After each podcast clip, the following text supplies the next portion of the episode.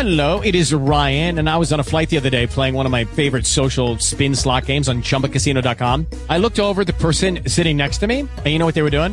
They were also playing Chumba Casino. Coincidence? I think not. Everybody's loving having fun with it. Chumba Casino is home to hundreds of casino-style games that you can play for free anytime, anywhere, even at 30,000 feet. So sign up now at ChumbaCasino.com to claim your free welcome bonus. That's ChumbaCasino.com and live the Chumba life. No purchase necessary. VGW. Void where prohibited by law. See terms and conditions. 18 plus. It's no secret the NYPD has an image problem. Yeah. When I told my garbage man I was a cop, he said, gross. He had someone else's Band-Aid stuck to him. This is insane, you guys. Yo, this is sexy, man. Broadcasting live from the internet, it's Tuesday night, and this is the PanelsOnPages.com podcast with your host, Lee Rodriguez. At the end of the day, babies are terrible people, and I'm not sorry for saying it. Jason Nyze. Motherfucker, I won best costume. Jose Guzman. Yeah, I know nothing about Firestorm except for his hat's always burning. And Kelly Harris. Boy, love, it appears we got a penis in the mail. I glued my fucking eyes shut! I just want to see all these Yelp reviews of Jose's jizz. Oh, sorry, I knocked over the salt.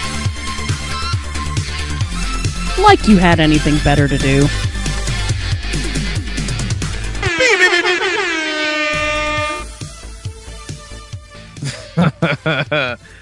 Oh, what's going on, man? Fucking back in the saddle. Got the chair nice and broken in.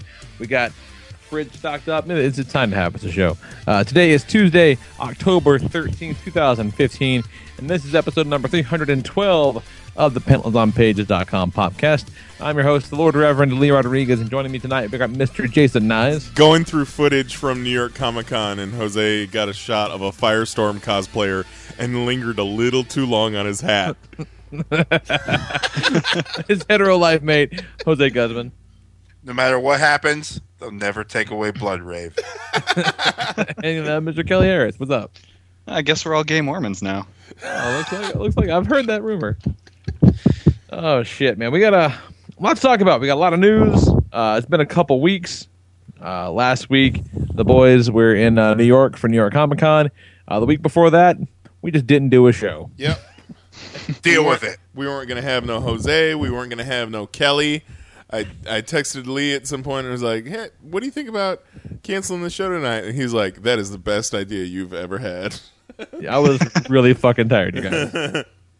Because the weekend before, I was sick because children are horrible, disgusting germ factories. And apparently the kids at my baby's daycare were just like swapping around and bringing home this terrible stomach virus for like 3 days. Ooh. Nice. So Nicole had it real bad on Thursday, and I had it bad on Friday. And this was the weekend before my brother's wedding. So we're going to have like a bachelor party thing at his buddy Jacob's house or whatever. So I'm about an hour and 10 minutes away from home when it hits. Oh. Like, I was fine up until that point. And then it was just, you know, there are few things worse than trying to powerfully vomit quietly in a stranger's home. I've been there. Just trying to keep it all together. And I want to say that what happened to me that night did not quite constitute shitting my pants, but it's a very fine line. I'm like, if not, it's by the loosest definition of the term. It was fucking terrible. We had a good time though.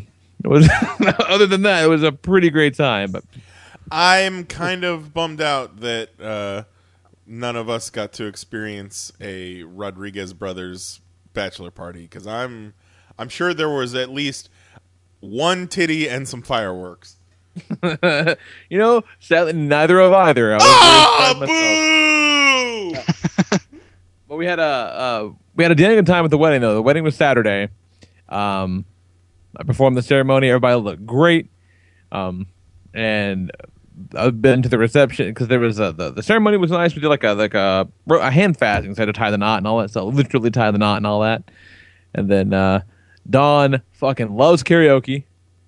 So she said, we're going to have a little karaoke too. DJ had a somewhat limited selection, but not so limited that I couldn't bust out some Love Gun. And midway through, Luke, who had had nothing to drink other than alcohol for, at this point, 4 days. He'd been drinking for 4 days straight. Busts up, and we start fucking duetting Love Gun impromptu, and that fucking roof blew off that place. It was amazing. We had a damn good time. It was fun. Everyone looked great. Dawn was beautiful. The girls all looked nice. They had this, it was like a very throwback kind of, you know, 50s style, like doo-wop kind of thing. It was really rockabilly. Nice. Yeah, very rockabilly. It was quite nice. And then as a thank you, Don and Luke bought me the Covenant of Primus, which came out a couple years ago, and I had not purchased it because I wasn't sure about it. But man, it's fucking cool. It's just it's a book written. It's written in universe. It's meant to be like Alphatron's history of the Cybertronians, like for the humans or some such nonsense. But the book itself is a really nice book, hardcover book. Has like brand new Casey Collar and Livo Ramondelli art, like, you know, and it's a hefty book. Like, it's gonna be a dense read, but it comes in this. It's a big ass Autobot sigil that like slides apart in 3 places to, like, hold it, to, like, store it or whatever. So like it's just slide it apart and it makes the transformy sounds as the pieces slide around and shit like that. That's fucking cool, like a neat fucking book. Just saw a video of they've got the Jedi handbook, a Sith handbook, and then like a bounty hunter's handbook. Yeah, kind of like that. Yeah, yeah, they're all in cool little cases that open up and have noise and lights and shit like that. Yeah, those are really fucking cool too. Like, I don't want those for the hell of it. I mean, I've been saying for years, I'd read more books if they put more lights and sound effects in them. No, nothing. I just imagine the Twilight series, like that little, like, strip of buttons down the side. Like where you find, you come to the icon in the book, you push the button and it makes a sound. The cow goes, moo!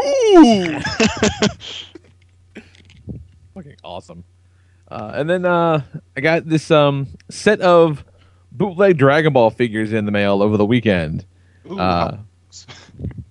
I don't know. I got this thing pimped at me in my Facebook feed all the damn time. You may have seen it, the Geek Shopping app or whatever. What the fuck it? I'll install it. What's it got? And the answer is all kinds of cheap shit from China is what it's got in there. Like, wicked cheap shit. And I came across it, and some of it's, like, obviously quite legit. Some of it obviously quite not legit, but I saw what appeared to be 6 SH Figuarts Dragon Ball Z figures for $18. I'm like, you know what? I'll bite. I gotta know, you know. And they showed up, and I'll be damned if they're not okay. They're not terrible. Yeah, you know, very limited articulation. You know, questionable paint here and there, but you know. Fucking $4 and change a piece. You really can't be not even that much. Like, you really can't be mad at them. They're kind of cool. Who was it? Who'd you get? Goku, Gohan, and Vegeta all Saiyan up, Super Saiyan, Trunks, Piccolo, and Perfect Cell. That's a pretty solid lineup. For and the Perfect bucks. Cell is fucking awesome. Like, and they're definitely the figure arts figures. So they each come with a second face. And, like, alternate hands and shit like that. Oh, nice. Goku comes with 3 left hands and a right. He's supposed to, he had 2. He came out of the little bag with 2 left fists. So, oh, okay, that's not great, you know. And little things like that, like, you know, some of the, you know, flashing on the molds isn't awesome, and the paint is actually pretty good everywhere except Piccolo's turbaned head. Doesn't have the eyes painted, which is weird because, like, there's no other glaringly terrible thing like that on any of the other figures. I mean, they're really solid knockoff figures. They're not, you're not going to fool anybody into thinking they're the real thing. But they're pretty good. You're going to, you know, tighten some joints here there because they don't stand worth a shit, some of them. But they're, again, you know, not only were they $18, they only cost me $2 to ship them from China, and they were here in like 9 days. Like, it's pretty impressive. So yeah, if you're in the market, you know, want some fucking neat toys to check out and tinker with, there's nothing about them that I can't fix. You know, it's a little project type thing for me. They're pretty cool. Except, and they look cool when they're all done. They'll be nice display pieces for sure. Except you can't let Jax play with them because they're made out of lead. Right, just sucking on Piccolo's head. And he never graduated third grade. Oh.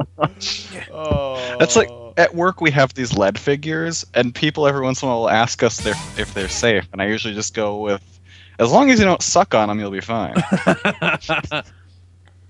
He has discovered through daycare Finding Nemo, which means two things. I've watched Finding Nemo a fucking lot the past couple weeks. Just keep swimming. And I made an observation today that when, you know, Marlin goes to drop Nemo off at school, all the other parents also only have one surviving child. So, like, what's his fucking problem?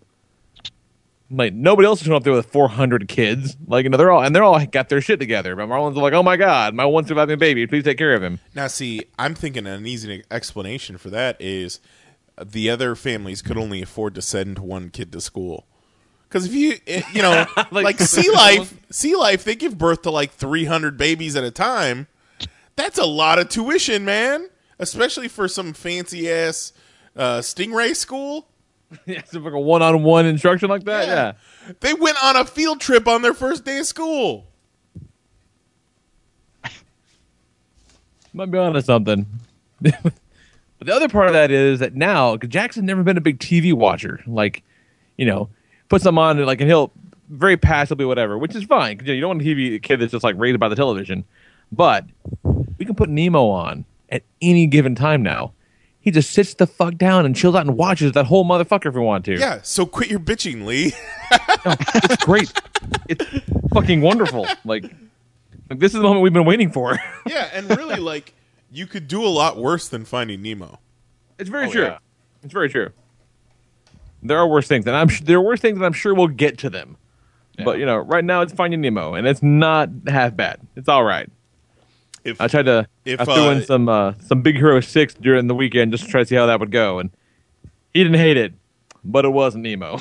Yeah. You know, if he was a couple years older or Zoe was 4 or 5 years younger, you'd be watching Frozen on a loop. Yeah, somehow she's right in the pocket for that, man, because like, all her little friends, you know, lose their fucking minds. They know all the words, and we've seen it a couple times. You know, we got it. We bought it when it came out, but she didn't completely go ham on it like kids do. But she's not like that. She doesn't watch things on repeat. She just finds really weird, crazy, obscure shit on Netflix. Nice. Oh, speaking of, and the last thing, we'll move on. You guys need to take 22 minutes out of your lives, collectively, all of you, and watch an episode of Splat-A-Lot. Okay? What is this? Splat-A-Lot is a Canadian game show. Okay. I can only describe as American Gladiators meets Wipeouts starring kids. That Japanese game show where they try and jerk the dudes off. It's one step away from that. No, it's the idea is that these kids are trying to get past the castle defenders to go and like, you know, reclaim the crown through this series of obstacles.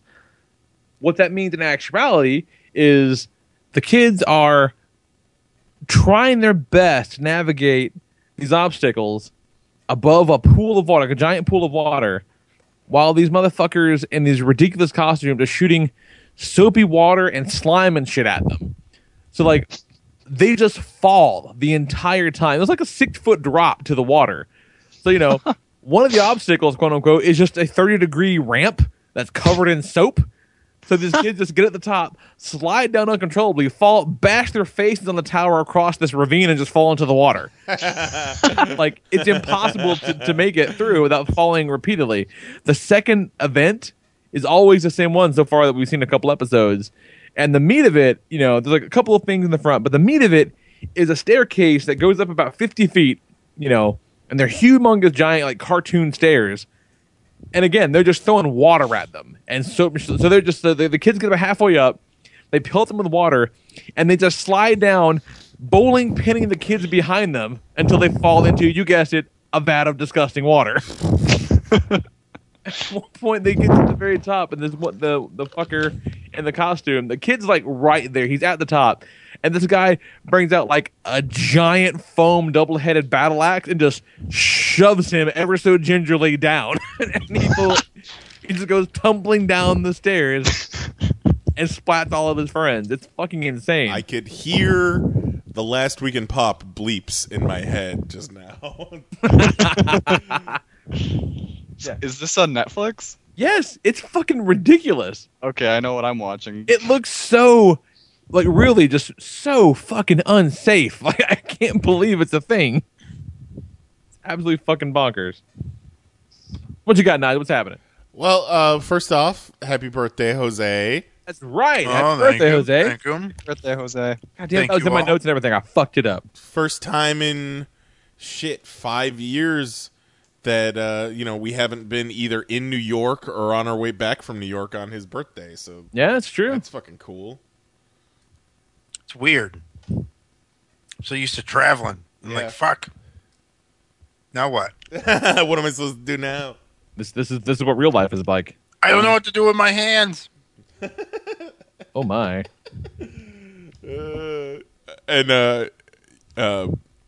I was asking him if he had any plans for today, and then I was asking him. I was about to mention something about plans for the weekend. And I was like, I'm not sure if he knows about that or not. So, Jose, keep your schedule open for Saturday. Yeah. Because his sister isn't very good at organizing things, especially when the first time she sends out information for a possible hypothetical get-together, she doesn't include who it's for, the date, or the time. So, I guess we were just all supposed to guess. That sounds overly complicated. Yeah. What does it say then? Is it just like there's going to be a thing at some point? Get ready. It's just a fucking save the date card with no verification. It's like a legit surprise because nobody knows. Let me see if I can find it. Maybe it's not that she's bad at planning things. Maybe she just doesn't trust you motherfuckers. Maybe. You just open up an unmarked envelope and there's just a note card inside that says party. I mean, one time over text, she did think that I was Jose's girlfriend. So, I mean, is it really that far off though? Let's be honest. No, it's not, to the point where she's like, haha, love you girl. And I'm like, yeah, you too, girl. Oh man. No, I don't think I can find this thing. Because fuck it, why not? Oh wait, I found it. No, that's the old one. Okay, it did say his name, and it said it just didn't say the date, which is I think one of the most important pieces of information. It's definitely up there. Because otherwise, we can just show up whenever. Yeah. So we're back from New York, guys. Yeah, how about that shit? It's good to be back. It was a hard week. I'm pretty beat today, but mostly it's just because I'm a little under the weather, and I pulled an all-nighter editing last night. I'd say of all the New York Comic Cons, even though this one was probably the most arduous, I'm not as exhausted as I've been in the past. But I'm definitely the most physically banged up. Like, I have the most bumps and bruises and scratches and blisters and, sore throats from puking up Hard Rock Cafe nachos. Oh, nice. So on and so forth. Oh, shit. What? I'll link this in the chat. I'm in Vin Diesel's selfie walking out on New York Comic Con. Yes. No shit. Yes. That's kind of cool. I'm surprised neither of us were in the Whoopi Goldberg View segment because we had that bitch flanked. That's really cool. And I say that bitch not in like a misogynistic way. She's just unpleasant. Remember when we had that whole episode talking about Whoopi Goldberg's eyebrows? It was a while, yeah.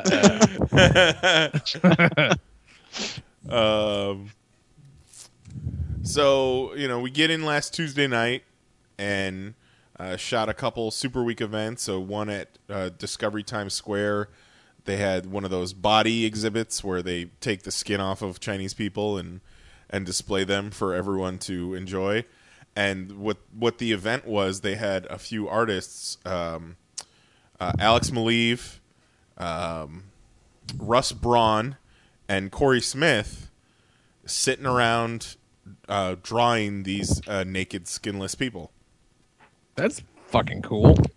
Pretty weird. Pretty creepy.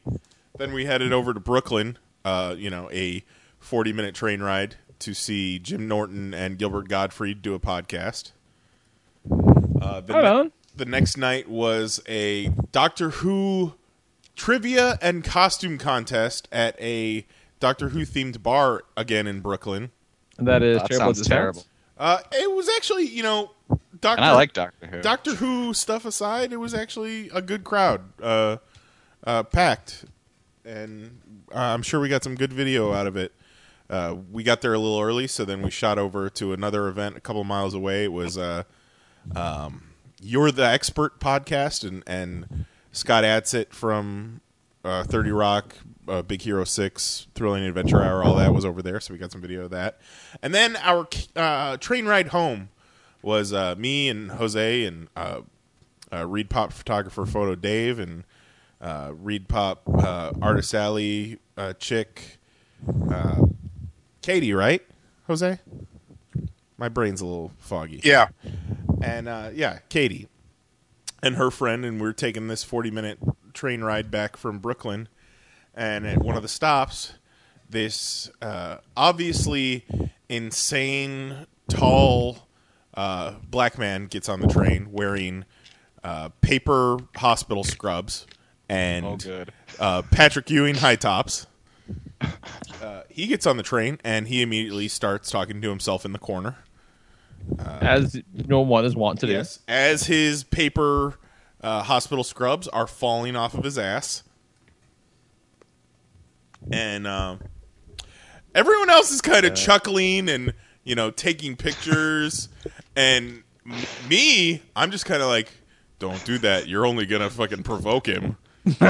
I don't want some fucking crazy...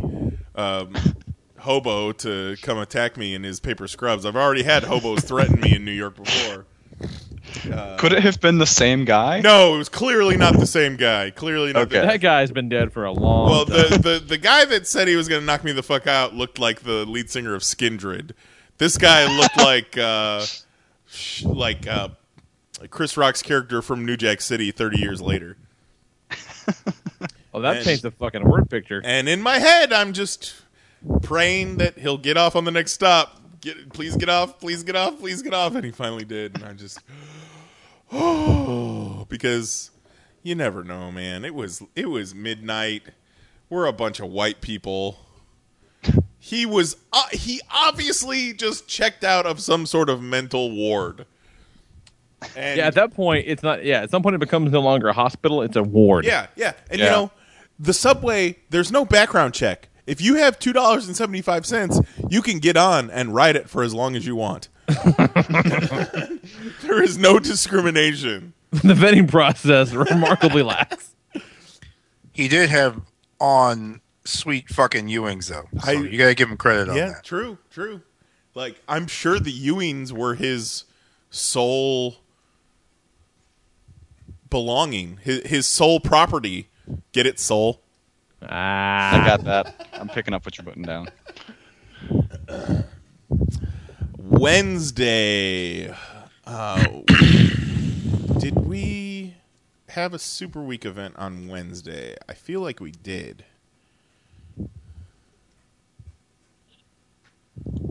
Maybe that was the Doctor Who thing?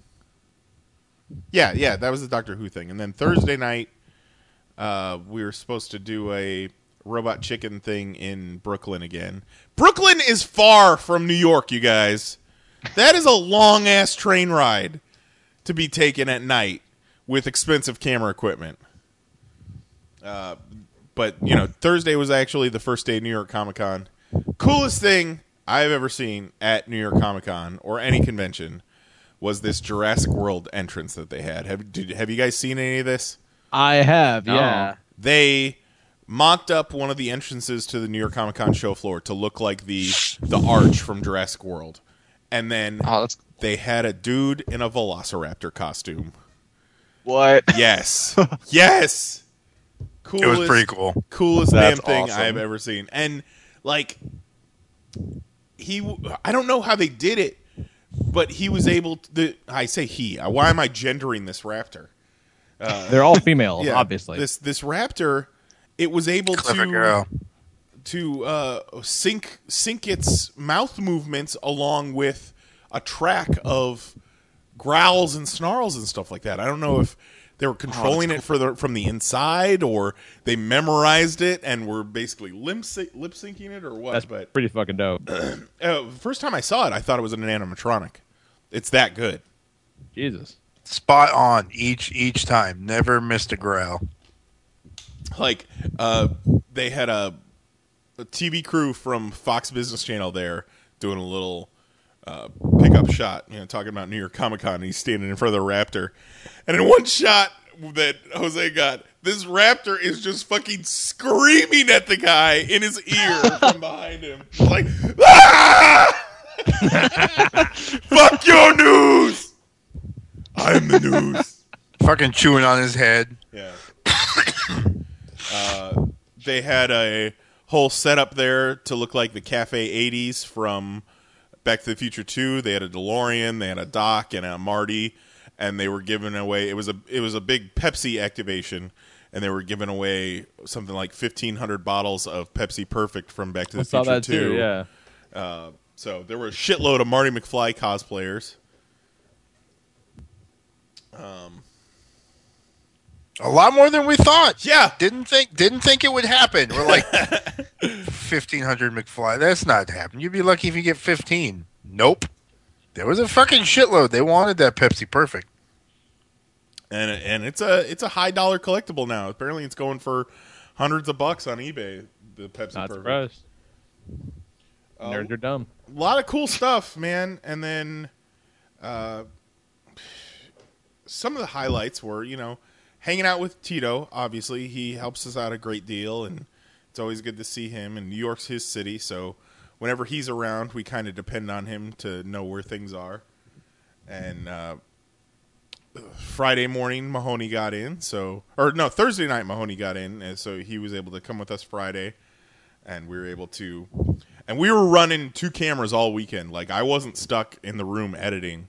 Like, we had a shot list that was insane.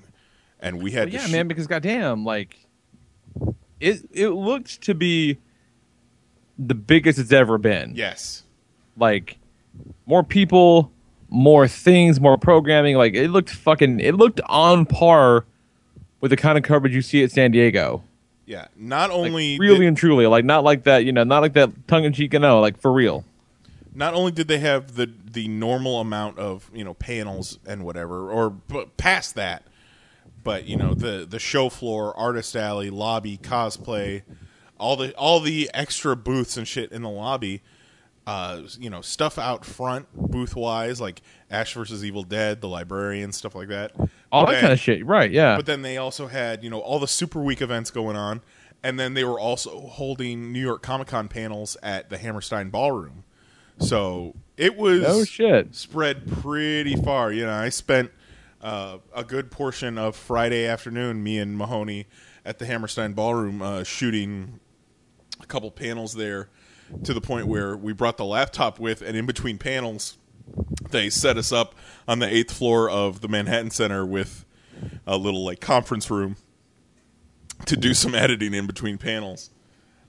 It's rad. One of the panels at the Hammerstein was for the Limitless TV show, which stars Jennifer Carpenter, who you may know as Deb from Dexter. Firstly... Oh, no shit. Yes. Firstly, I'd like to mention that I was trying to secure us a little office space to edit in between panels, and I missed the intro of that panel. Mahoney, who was sitting by all the equipment, grabbed the fucking camera and was like, I got this.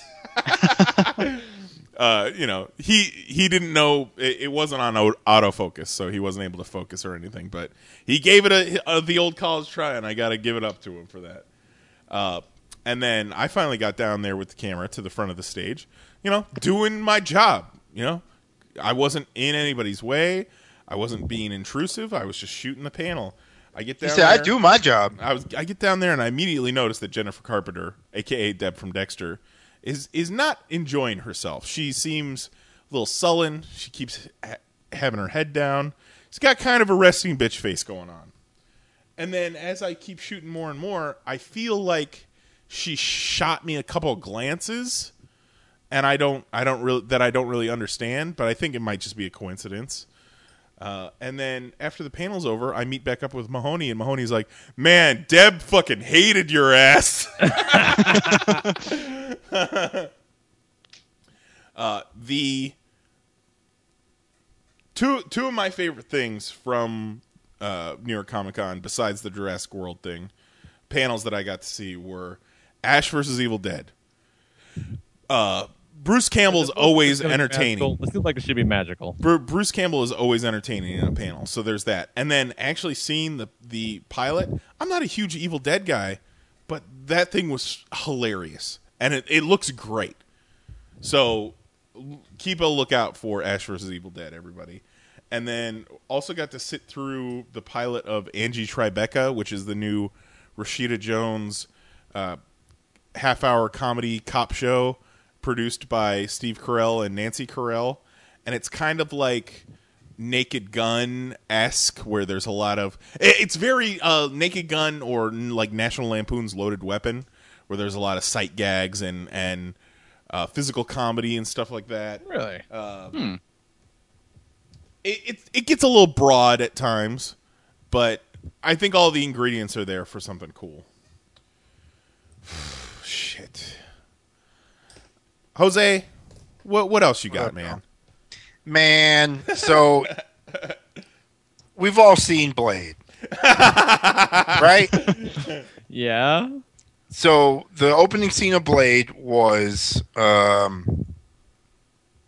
at the nightclub and the vampires are there and they're doing their limb from the shield, and they just fucking start dancing in blood and just going nuts, blood rave.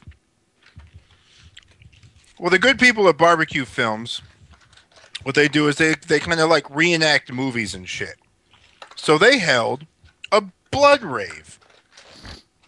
Everybody came dressed as vampires. Okay. They had actors. It was hosted by Steven Dorff's character, who fucking smoked a blue e-cig the whole time, and that tickled me. That just fucking tickled me. And they had other DJs playing. And in between the sets, they would come out and reenact scenes from the movie, which was pretty cool. The headliner was Crystal Method. So the plan was, it's Crystal Method comes out. They play like almost a full set, a 45-minute set. And then they took a break, play a scene from the movie towards the end. And then when the part where he finally goes to meet Steven Ganondorf. They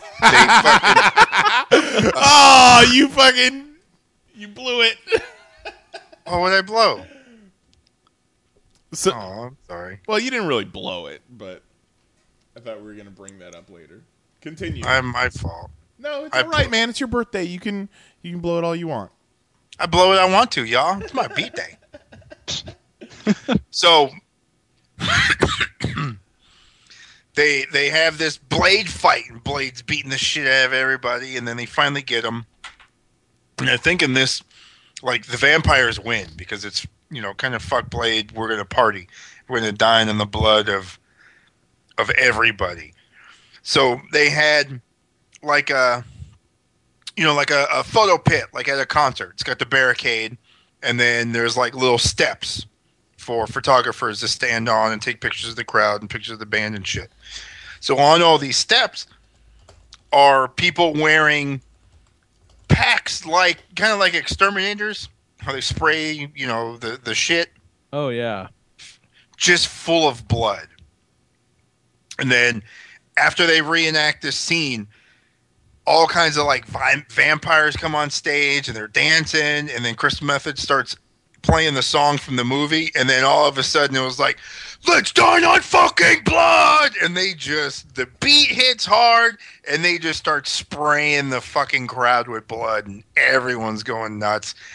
It was probably the most fun I've ever had shooting shit. It was pretty awesome. It was pretty fucking cool. So gotta shoot a goddamn blood rave. Gotta shoot Crystal Method on stage with them. That was pretty cool because I've been a big Crystal Method fan for a while. So that was cool to shoot them, to be right there and fucking. I could have ficky-ficky-fickied with them if I wanted. I was that close. I could have turned some knobs and make the beat drop and wow, wow, wow, wow, wow. Well, let's go back to Steven Ganondorf because the champion. No, you didn't ruin it. You didn't ruin it. But it is one of the best moments of the weekend that made us laugh for forever. The championships of cosplay, the Eastern Championships of cosplay. Oh. One of the best costumes there was a guy as Ganondorf from Legend of Zelda. Is that correct? Uh-huh. Legend of Zelda. Yeah. And amazing costume, and just. Jose just fucking riffed on it, and he called him Steven Ganondorf. There better be a Steven Ganondorf cosplay next year. I said it should be like a ripped apparel shirt. That's what I was thinking. I was going to say we should talk to the ripped guys and have them make the shirt. It made me laugh so much. Another thing that made us laugh every time is that in the lobby there was a photo booth where you could go and get your picture taken, and it connected to your New York Comic Con badge, so then they would email it to you. So we went in there Saturday morning, took a picture, but then you could also... That's fucking cool, actually. You could also make an animated GIF out of it. So we took a picture, pretty fucking rad. It was pretty rad, and then we did an animated GIF, the four of us, me, Jose, Tito, and Mahoney, and every time I looked at it, I fucking laughed my ass off. That's really cool. I will link it in the chat right now. I was wondering where the Nyze GIF came from. I tweeted before the show, Return of the Popcast got me like, and then posted the GIF. Like, we're trying to figure out what to do for the animated GIF. And I say, okay, how about we all do the robot? And everybody's like, meh, meh, meh. And then we just press play. And my robot is the least interesting thing of the entire GIF. My favorite thing is Tito popping up out of nowhere and then scurrying off. And then Jose's just subtle pivot and Mahoney just escapes. Like he's afraid it's going to steal his soul. Yep. So, but if you look closely in that picture, it is it is mere moments before our souls are crushed. Because apparently we drink too much water. What? I'm sorry. Long story. All right, okay. We were riding high off of that GIF, man. And then we just got brought down back to earth. Then what? Saturday night, Jose, you shot the Hollywood Babylon with Kevin Smith and Ralph Garman. Tito went with you for that. Which is kind of cool. I had no idea what that was. They just do like a Hollywood gossip show, kind of. Yeah, it was kind of cool. I've listened to little bits and pieces of it here on YouTube. Tito's a big fan. Something I forgot to mention about the Evil Dead panel is they gave out foam fingers that looked like chainsaws. Nice. So that's cool. That's cool. And then, man, Sunday. Oh, I don't remember. You remember back in the day when we used to think that Sunday was the easy day of a convention? Yes. But now Sunday is the, oh shit, we have got a lot of shit still on our list to shoot, and we've got to run around all day on the shortest day. Not to mention with, our regular Sunday schedule and try and get everything. So, Sunday was another one of those days. But we did it, man. We fucking made it. And we only had to do 2 daily videos this year. One recapping Thursday and Friday, one recapping Saturday and Sunday. So nice. We didn't have to stay at the Javits until 2 in the morning every night. So that was really nice. Yeah, that's always pleasant. Awesome. Well, fuck it. It sounds like you guys had a rad time. I'm very happy for you. We broke Mahoney. Yeah. Oh, no. In the elevator. We got in. It was late. There's 2 great Mahoney elevator stories, to be fair. And I guess I wasn't in the elevator enough, so the door wouldn't close. Jose had tweaked his knee earlier that day, so he was having a little bit of trouble getting around, and that meant he didn't observe the spatial requirements of an elevator. Yeah, it was kind of scary. I thought that I would not be able to continue Saturday. I got a text from Tito on Friday that said, Jose fucked up his knee. And in my mind, I go, okay, let's go home. This is done with. Let's pack it up. Yeah, it wasn't pretty. It wasn't pretty. So I have a cup of ice in my hands. And then they're like, oh, you got to scoot in. I go to scoot in. And somehow, while leaning on the wall, I spill some, and it hits Tito, and then Tito flings his hands in the air, hits the cup goes flying in the air, ice goes everywhere, the drink goes everywhere, and Mahoney is just fucking laughing his ass off. Like, I've never heard this man, or any man, laugh the way he was. It was pretty cool. Never, so worth it. Never pictured Mahoney for a fan of physical comedy like that. Oh, Juan in the chat asks if Jose called an ambulance for his knee. Nope. This man fucking... Juan, when do you go back to work? Fought through that shit. Yeah. What's got going on, Kelly? It's like me, you weren't fucking cool enough to go to New York. I know. This past weekend, I went to... They said there was 2 funny elevator stories. Oh! Yes. The other funny elevator story was it Friday morning or Saturday morning? It doesn't matter. As Mahoney likes to say, the details don't matter. Just tell the fucking story. So we get on the elevator early in the morning to head over to the Javits. And these elevators are tiny in this hotel, and we go down a few floors, and then this gentleman gets on the elevator with us. So he's standing at the front of the elevator, and we're all standing behind him. Finally, the elevator gets to the lobby and opens up, and the guy just fucking stands there. And Mahoney, not even waiting the customary 2 seconds before saying something, he just goes right in the dude's ear, and he just goes, "Get off!" Get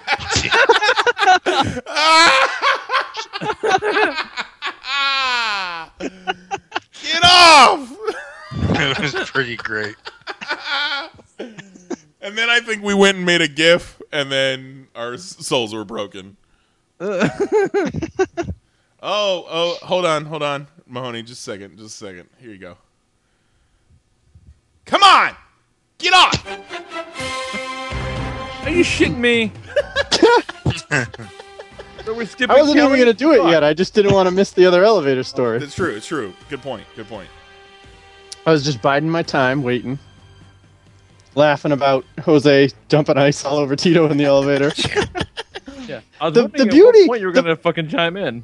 The part that you can't truly appreciate is the elevator door closed on Jose 3 times before we were like, Jose, come in the elevator. Get off! And he was completely out of it. Yeah. So he just kind of shuffles in like a zombie, and then was moving so slow, and just all of a sudden this flurry of motion, and there's ice all over Tito, and everything Jose's holding is being thrown and juggled through the air, and it was pretty great. Yeah, it's one of those where a bunch of stuff goes up into the air at once, and you try and catch all of it, and no one catches any of it. Yeah, exactly.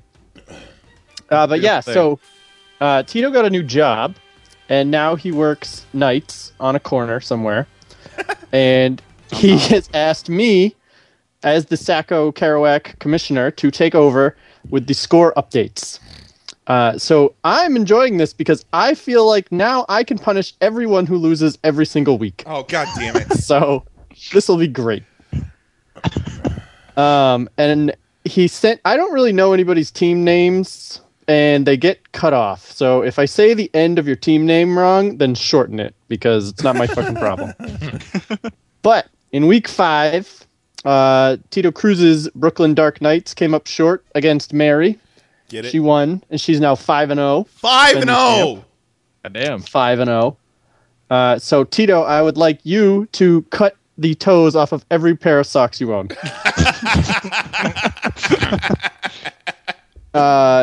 Meanwhile, Kelly and Goat, in a battle of Trash Mountain teams...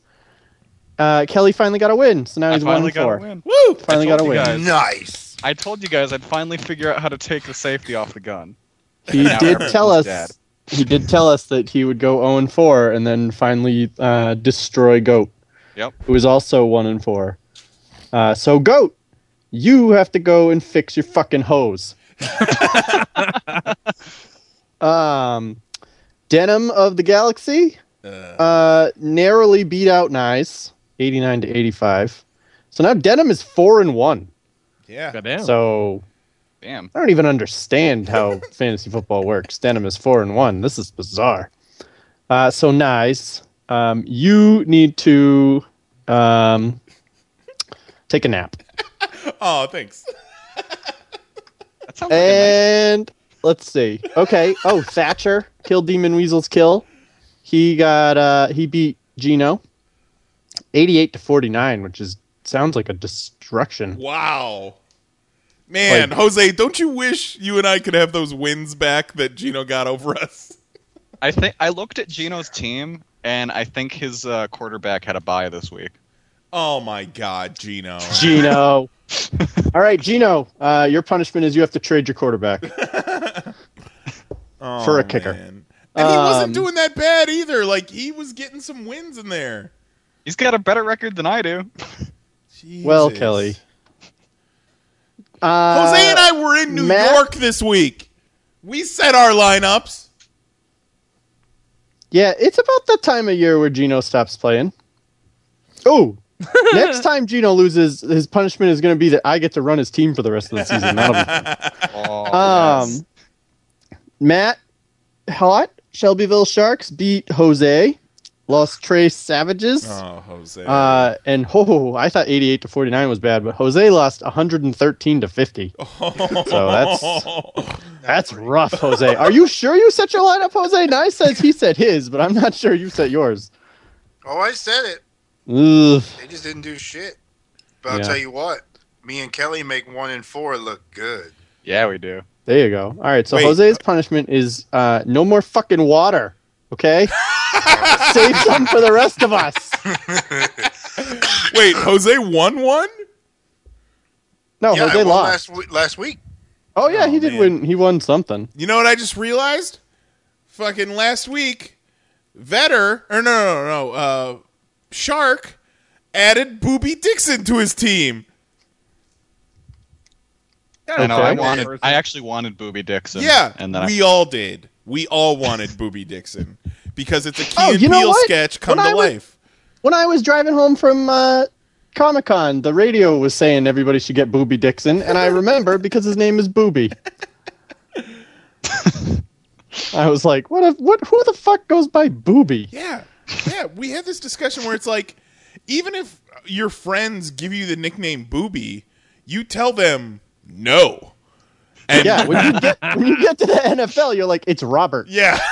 The name's Robert. Why's your nickname Boobie? I think finally, is you have been Crisleyed, beat Vetter, who is 0-5. Oh, man. Wow. I'm getting the sense that Vetter's a bit of a sadist, and he wants to come in last. He's changed his team name to something about Kerouac's beard. Or shaved beard? Yes, it says Kerouac's beard trim. So I assume there's more. There's 3 dots. I don't know what the rest of it is, but Kerouac's beard trim. I think it's Kerouac's beard trimmings. Maybe. Let me look. Kerouac cuts his own hair, but I'm not sure he trims his beard. And that's not even a joke. He cuts his own hair. So Vetter lost. And Vetter, your punishment is the next time you see Kerouac, you have to cut his hair. The way he describes. I don't want to be... I know Kerouac will pitch a fit if you shave it into a mohawk. So, all right, that's what went down in the Pop Fantasy Football League. Nice. If I lose another one, I'm fucking... I don't know. I'm going to go... You just got to not be last. You just got to not be last. Yeah. Yeah, I don't want to punish Jose. Yeah, that's fucked up, but man. Like, Jose, remember, last year at this time, you have the same record as I have. I had the same record. I was in the finals last year. We can do it. Yeah, do it, Jose. I'm only 2 behind my division winner. Yeah, you leader. Can turn it around. You can do it. Otherwise, get ready to mouth kiss something. Oh. I don't know why you're laughing, Lee. It might be you. Oh, man. Yeah, like, Jose, you're only 1 game behind me and Mel in our division, so it's anybody's division at this point. Now, oh, no, sorry. That's Gino. You're 2 games behind. Sorry. It can still happen, man. Just don't be Vetter. Well, Vetter's 0-5. And I think he's the only one who's 0-5. The only one who's 0-5. And everybody else has at least 1 win. By God, do we need to knock Denim off of his fucking pedestal? Let's see. Denim is actually tied for first in his division, so he doesn't even have sole possession at first. Which means Denim is 1 loss and 1 tad win away from being in 3rd place. Who makes a single Facebook post and calls out the guy that he just beat in fantasy football, Juan? Who does that? What kind of sore winner is that? What's the point of playing if you can't gloat about winning? And that whole thing about sport? And that it wasn't even in like the population group. It was on his public Facebook feed. And it was within seconds of the game being over. Well, goddamn right. Like, you gotta own that shit. Yeah, I mean, it makes sense when I do it because I'm trying to be the top heel in the league. But Juan, I don't know what you're doing. You're Juan's in the chat. He says it's a congrats thing. Right. He was congratulating you on your loss. Of course. He's shaking your hand and patting you on the head. I know that when the football game ends, they all like go into the middle of the field and the 2 coaches like shake each other's hands. But whichever one won is totally like, hey, yeah, great game, dick face. You know, like they're not shaking hands out of like, you know, respect or politeness. Yeah, like Juan, you have 4 wins. Can you point me to those other 3 Facebook posts for those other 3 wins you got? Thanks. I will take my answer off air. Because at least I still post when I lose, and it's about some sort of sad face that I'm making. So note to everyone else in the league, if you somehow manage to beat Nyze, do not talk to him about it. Nyze, I got a whole bunch of super kick gifts lined up, so... Oh, yeah? You should use the one when they kick that little Tito guy dressed in the monkey suit into the crowd. I love it. I've got 1 GIF, and I only need 1 GIF for the rest of these days. Forever. But did we see Alice Eve at Comic-Con, or was she in a TV show?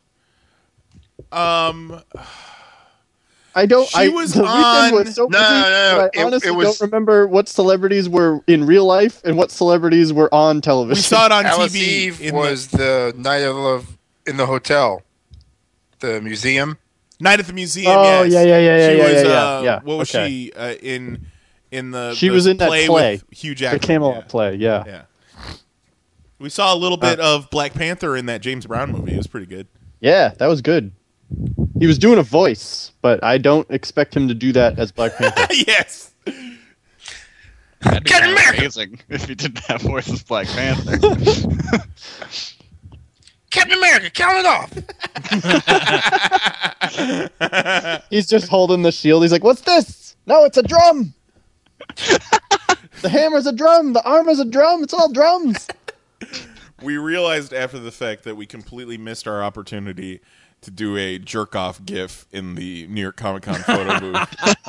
But, you know, with our staff shirts and the 10th anniversary logo watermark, we thought that might not be the best idea. Yeah. Unless you really want to get fired. Just pop those shirts off and you'll be fine. That's what I'm saying. You know, just a bunch of shirtless dudes jerking off. Nothing more American. Yeah. Who gets fired for that? Nobody. So Juan, Dark Horse Comics, that's for goddamn sure. Juan in the chat just linked to a September 28th post where he gloated in Vetter's face about winning too. So, it's a pattern of dickishness, Juan. Hey, I'm gonna put this out there right now, Pop Fantasy Football. I'm gonna put a bounty on Juan's head. Let's win Juan the Kerouac. How about that, everybody? Oh my! Wow, that'll teach you for shaking his hand. He's coming for you, Juan. In case you were wondering. And I don't play Juan until week 11. Well, that's going to be key, Kelly. This is my impression of a man informing his good friend Juan that his team has achieved a victory. Juan, we won, Juan. Juan, the score was 1-1, but then we won, Juan. That is wonderful.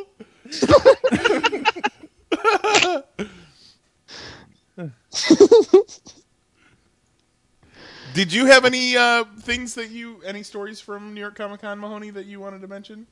Besides the fact that you were the only one of us that got to watch the entire episode of Jessica Jones. Oh my God! So you got to see that? Awesome. Okay, so we're in the Netflix panel. Me and Jose, and I think Tito was there.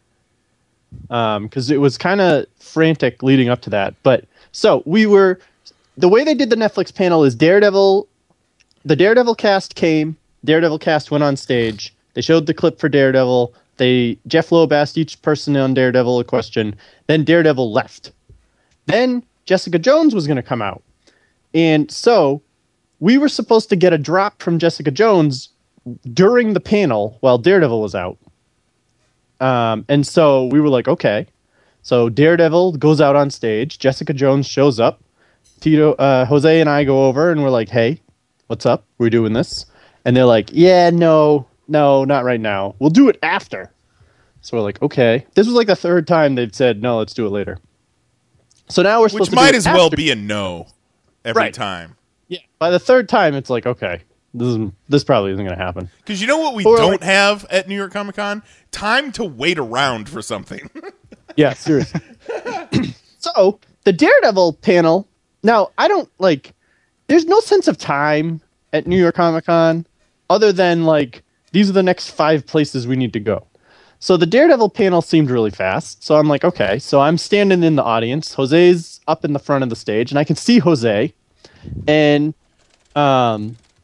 Jeff Loeb brings out the whole Jessica Jones cast, and he starts teasing that David Tennant's there, and everybody starts freaking out because I guess Kristen Ritter collective wetting of all the panties in the room. Yeah, I guess Kristen Ritter had said that the entire cast was going to be there, so all the nerds were like, "David Tennant's going to be there. He's going to be there. He's going to be there." Even though we were in the room next to the Marvel people all day, we saw them all day. Foggy cleared a path for me in the hallway at one point. We saw them all day. Yeah, I walked past Luke Cage, who is just a tall chocolate drink of water. Oh man, he's huge. David Tennant was nowhere to be seen, so he was clearly not there. They had an empty chair, but he was clearly not there. So Jeff Loeb starts pretending that he's there, and everybody freaks the fuck out. And he's like, "Nah, I'm just kidding. He's not here. But he sent us this." And he plays this video of David Tennant, and David Tennant's like, "Oh, sorry, I can't be there. I'm actually in England. But enjoy this clip they're about to show you." And it comes back to Jeff Loeb. And he's like, yeah, I don't know what the fuck he's talking about. I don't have a clip. And the cast is like, bah, ha, ha, ha, yeah, whatever. Like, show him the clip. And he's like, I don't have a clip. Like, I don't know what he's talking about. I've got no clip to show them. And the crowd screaming and chanting, show the clip and all this stuff. And he's like, I don't have a fucking clip. And he's like, I got no dukes. And then he does it for like long enough where you're like, all right, Jeff Loeb, we know you're going to fucking show us a clip. Just show us a clip. And he's like, I don't have a clip. I brought the entire episode. What? And the crowd was fucking nuts, and the lights dim, and he's like, nobody record this or they'll kill you. And so Jessica Jones comes off the stage. I can't see Jose anymore because now it's totally dark. But they start playing the first episode of Jessica Jones, and I'm like, well, you know, he'll be fine. I'll hang out a little while. Here, you know. After she came off the stage, they bring Jessica Jones through the backstage area, and she comes out of the curtain directly next to me, and they usher her into a bunch of seats. So now I'm like, well, shit, we're not getting any drops right now, and we're supposed to wait until she's free. So I guess I'll get myself comfortable and I'll watch this episode of Jessica Jones. With Jessica Jones! With Jessica Jones! And there's a scene in there where some of you who've read the comics might be expecting it. Kind of awkward to watch right next to Kristen Ritter. So I watched the entire episode, and I come out of the panel and not a single one of them watched it. So now I'm the only person in the world that I know who's seen Jessica Jones, and I have no one to talk about it for like a month and a half. Oh, what's that feel like? It's a blessing and a curse. It feels bad. There's a lot to be talked about. Oh, I kinda hate you. It's bad. Like, not the show. Not that the show's not bad. Being the only one who's seen it is bad. If there's people you don't like, just DM them spoilers. Oh, my God. Nyze was like, how was it? And I was like, I'm not saying shit. I'm not going to tell you shit. I was like, I want your experience to be pure and to be completely untouched by my opinion on the show. And then one of the Reed Pop people comes in and just starts spouting off scenes that happened. I was like, shut the fuck up. What are you doing? Well, that is awesome. So I've seen Jessica Jones. If any of you want to know how it ends, just shoot me a text. Will you get the same answer that I got when I asked you that question about Cable? Yes. Yes, it ends with testicular cancer, just like James Robinson's career on Cable. Kelly sends me a text one day, and he's like, hey, I'm rereading the Landron Cable issues. Do you know why James Robinson stopped working on them? And I look at my phone, and I think, I didn't even know James Robinson was involved in that. And then I respond, yes, testicular cancer. Kelly's like, oh, shit. So I don't know. Seems likely. Anyways, if you lose in Pop Fantasy Football next week, expect me to tell you huge spoilers for Jessica Jones episode one. So extra motivation, all of you. And Mahoney and I need to send a shout out to Allie from the Manhattan Center, who is just friend us on Facebook, Allie. Wonderful.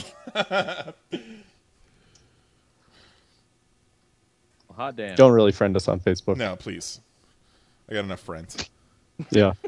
Nyze. At one point, we met somebody, and Nyze was like, "He seems like a good guy," and I was like, "Yeah." I was like, I'm not looking for people in my life to be friends with. I don't need any more friends. I don't need some of the friends I've got. That's a very healthy outlook, man. I agree. Well, I mean, it's different. He seems perfectly fine. It wasn't. I hope he enjoys himself. Yeah, but it was more of a. It's less of a personal relationship thing and more of a professional relationship thing. You know, I would like the professionals that I work with to also be, you know, decent people that I can stand being around is my point. Yeah. All I want out of the people that I interact with on a day-to-day basis is for them to get off the fucking elevator when the door. All I ask. Get off! That classic. Dummy. Say it every year. Couldn't do it without you guys. Wouldn't want to do it without you guys, Mahoney and Tito. I'll tell you, I wouldn't go to a single one of those conventions without doing what you guys do. So. Oh, boy. Well, Mahoney didn't get in. He didn't join us at the convention until Friday, so I was pretty much left to my own devices all Thursday, and I did not like it. No siree!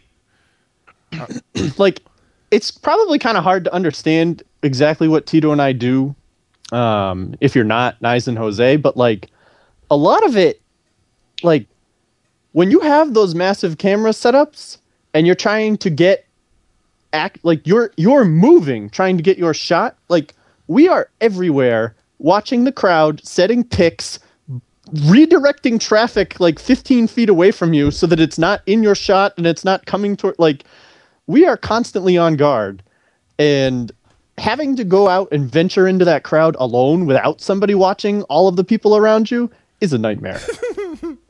Yep. Case any closest I ever got to being just, you is when you, me, and Jose were sprinting through C2E2. Oh, I know. Was that 2 years ago? For the Godzilla interview? No, the Hulk Hogan interview. Hulk Hogan? C2E2 is not as convenient to get around as New York. New York is... The show floor is a nightmare, like, for walking. The show floor is super cool with all the stuff on it, but it is so crowded and so packed. And people have no idea where they're going, and no walking agenda. It got to the point this weekend where I was just yelling "excuse me" at people, and the C would part.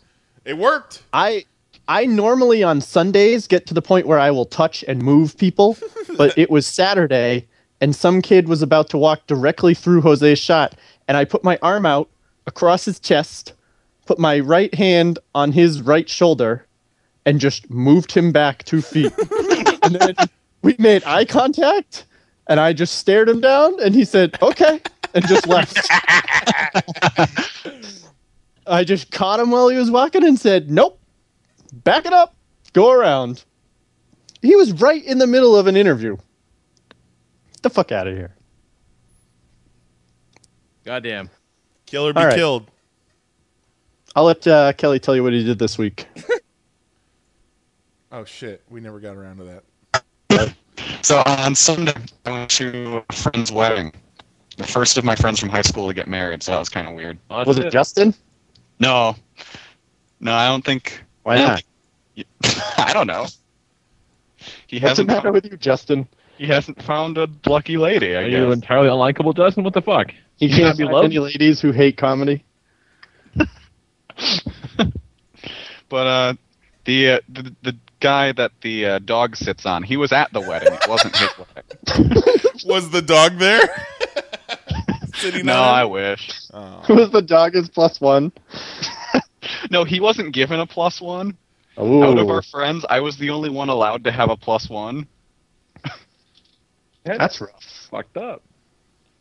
They were light on space in this place. Like, there was not an empty seat in the entire hall they rented out for the reception. But it was a good time. I've said in the past sometimes I don't drink. Like, I'm not a drinker.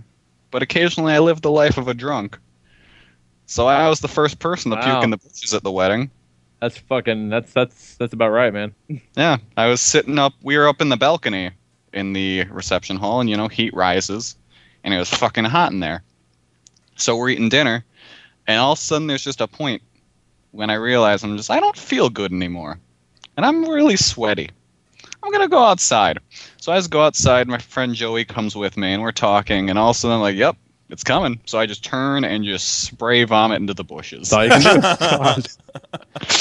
was a C2E2 where Lisa and I, the one that Lisa came with me, we were sitting in the lobby for like an hour or something. And we were sitting on one of the heaters. And like it slowly like baked us. And we had a very similar experience where neither one of us puked, but both of us were like, holy shit, I think our insides are liquefied. It's got to get that demon out, man. Just let it go. Yeah, I get the demon. Then I went upstairs and I ate a little bit more.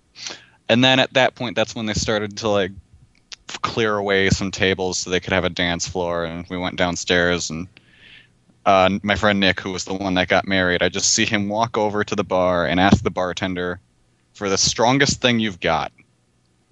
I saw him order that, whatever that drink was, at least 4 times. Oh, no. I know there was more. Ooh.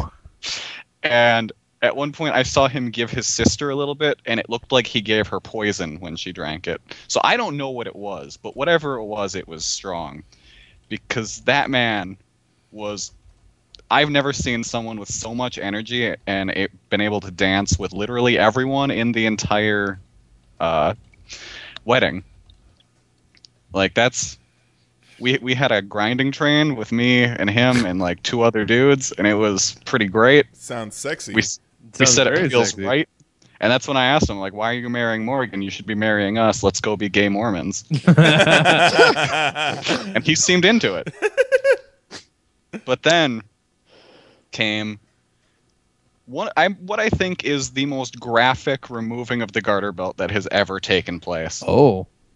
So, you know, they sit her in the chair in the middle of the dance floor. And then go on. Nick just kind of slides himself up her dress. And there's lots of gyrations going. And when he comes out from under her dress, the garter belt is in his teeth. That's pretty standard. Yeah. Business. Yeah. Now, is he supposed to take it off? I thought it was whoever caught the... No, whoever catches it puts it on the person who catches the bouquet. Oh, yeah, that's it. You take it off, yeah, and you throw it. Yeah, she throws the bouquet, and then the 2 get together, and then you put it on the chick who cut the bouquet. Because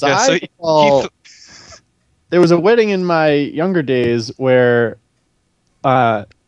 whoever caught the garter went to put it on the groom's sister, who had caught the bouquet, and she was like 15 at the time, but she was like 22. Oh. And so the groom started losing his shit because the guy who caught the garter did not know that she was 15 and thought she was in her 20s, and the groom started freaking out and screaming, and I was like, well, this is awkward for everyone, and I'm kind of wondering why anyone even does this. Yep. Yeah. My uncle's wedding, he went under and came out with a mousetrap on his head. Oh, my God. A fucking cartoon bear trap. Yeah, so he throws the garter belt, and all of us just kind of nope on out of the way and just kind of walk away, and it just sits there until eventually... I think it was finally Ryan, the dog sitter, finally picks it up. Then he put it on the dog. And then his dog catch the bouquet? Married. I don't know who caught the bouquet. I wasn't in there for that section. I was outside again because it was so hot in there, and then I was dragged inside for that, for the catching. And then at the end, it turned into everyone was really drunk except for Jordan and I, because we actually left instead of getting a room at a hotel. And so... Nick runs full speed at our friend Joey so he can catch him and they can eagle together, which means he just spins him around. And so they're spinning and then they just fucking fall on the ground, and I just hear Nick's dad in the background going, "No!" No. I tried to find which one of Kelly's friends got married, but none of his Nicks have changed their relationship status to married, except for Nick Brammer. Did you go to Nick Brammer's wedding? I did not. Okay. I think you'll be able to figure it out.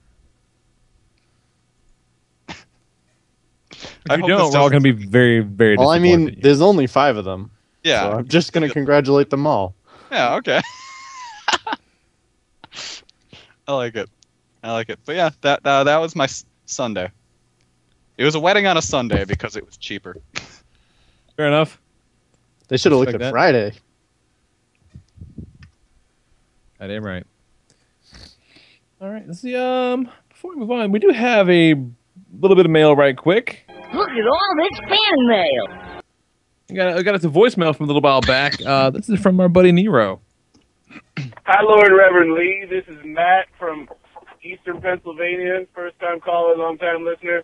Hey, I noticed that the Pope was coming to Philadelphia, and I thought Lord Reverend might be coming up to, have a big religious summit of some sort. So if you are going to be in the area, give me a call, and we'll go get a drink or two,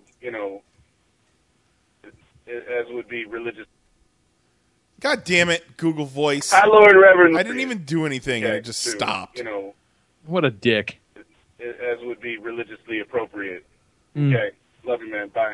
And it was almost over, too. Google Voice. God. What a piece of shit free service. You prick. I literally pressed play and then took my hands off of the wheel and said, just go. Just go ahead. Yeah, I was unfortunately not able to make it. Very sad. No, our schedule didn't quite line up. Yeah. That's how long it's been since we've done one of these shows. The Pope is come and gone by now. Yeah. And that felt like a while ago, too. We bought milk that has since expired since the last podcast. Yeah, if you bought milk before the last time you heard our voices and it's still in your fridge, throw that shit away. That's that chunky sour milk. Yeah, you don't want that no more. It's not good. Whew, all right, that was a long one. Let's take us a break. We'll come back. We'll talk about the news. We'll talk about comic books. And both those could take a minute. So let's power every through. Fucking comic in the world came out last week. God damn it, shit. Marvel. Then maybe I'll trim the news a little bit then. Nah, I'll be all right. We'll be all right. We'll get through it. I'm more angry about it than anything. 2-pack of stories. Yeah. But all right. Yeah, enjoy this. We'll be back in a minute. Love you. Bye.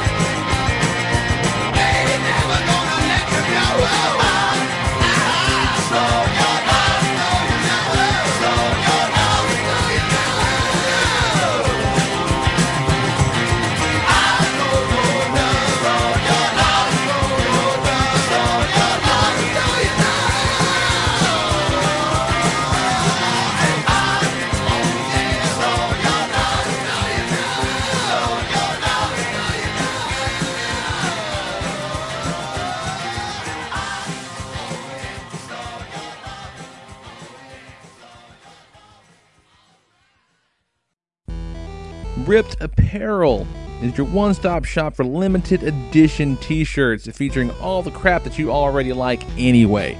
Every day you're going to see 3 new limited edition designs available only for 24 hours. That's just a single day. After that, they're gone forever. And best yet, if you want to check them out, buy a little something, they're going to throw a little kickback to us, your folks, your friends here at the podcast. So go to PanelsOnPages.com, click that banner at the top of the page or on the sidebar at pcn.panelsonpages.com, or you can just update your bookmark, check it on your phone every single morning. That's what I do. Ripped, that's ript.panelsonpages.com. T-shirts start at just $10, and they'll kick us a little something every time. Help us keep the lights on, help us keep the podcast going, help us keep the site up, and get you a pretty cool t-shirt, man. Cool swag, cool shirts, good people, good deals from your favorite podcast. So check it out, ripped.panelsonpages.com, 24-hour limited edition t-shirts that are pretty damn awesome. Check it out. And now back to your regularly scheduled podcast. I just thought of one more wedding thing. My lovely girlfriend Jordan puts up with a lot of nonsense from me, but I don't think I've ever upset her with a phrase as much as when I said, referring to how hot it was in the wedding reception, when I said, hey, it's nothing but ball soup down there.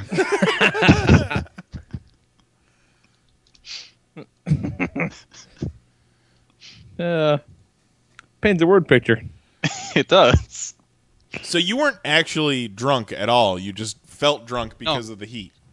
Yeah, no, I don't drink. Like, I was just all of a sudden just heat exhaustion, and I'm like, I need to go outside. And then, like, I threw up in my mouth twice and managed to keep it down. And then it was the third time when I was like, fuck it wants to come out. Yeah. See, I don't drink either, and it happens a few, every once in a while, and it happened again this weekend because lots of people from out of town, so, you're driving around people you don't really know just to get everybody to and from the place and whatever. And this girl, I think her name was Jill, one of Don's friends from Canada. And you want to talk about some drinking motherfuckers. Get a couple of Canadians together at a wedding reception. It's intense. But, it's a conversation I've heard before, or I guess a compliment I've gotten before. Like, I just want to say that, like, it's really cool. I give you all the props in the world for, like, not drinking. And it's really nice. And I'm just like, and every time it happens, I just want to think, you can do it too. Like, it's not that big a deal. Well, like, it's less of a I have no willpower and more of a that's really cool that you'll be the designated driver all the time for anyone. So thanks, forever. Buddy. That's great. We really appreciate it. Yeah, very weird. Very strange. But yeah. So it's do the news. We'll do it live. Okay. Well, do it live. My fucking sounder game is on point tonight. I know, man. 5, 4, 3. This is the Pop Top 6-Pack of News for October 13th, 2015. Happy birthday, Jose! Fucking thing sucks! Okay, so no headlines this week because I'm tired. I got a little bit of the sniffles, and there's a shitload of stories, so let's just run through them, and we'll talk about them at varying lengths.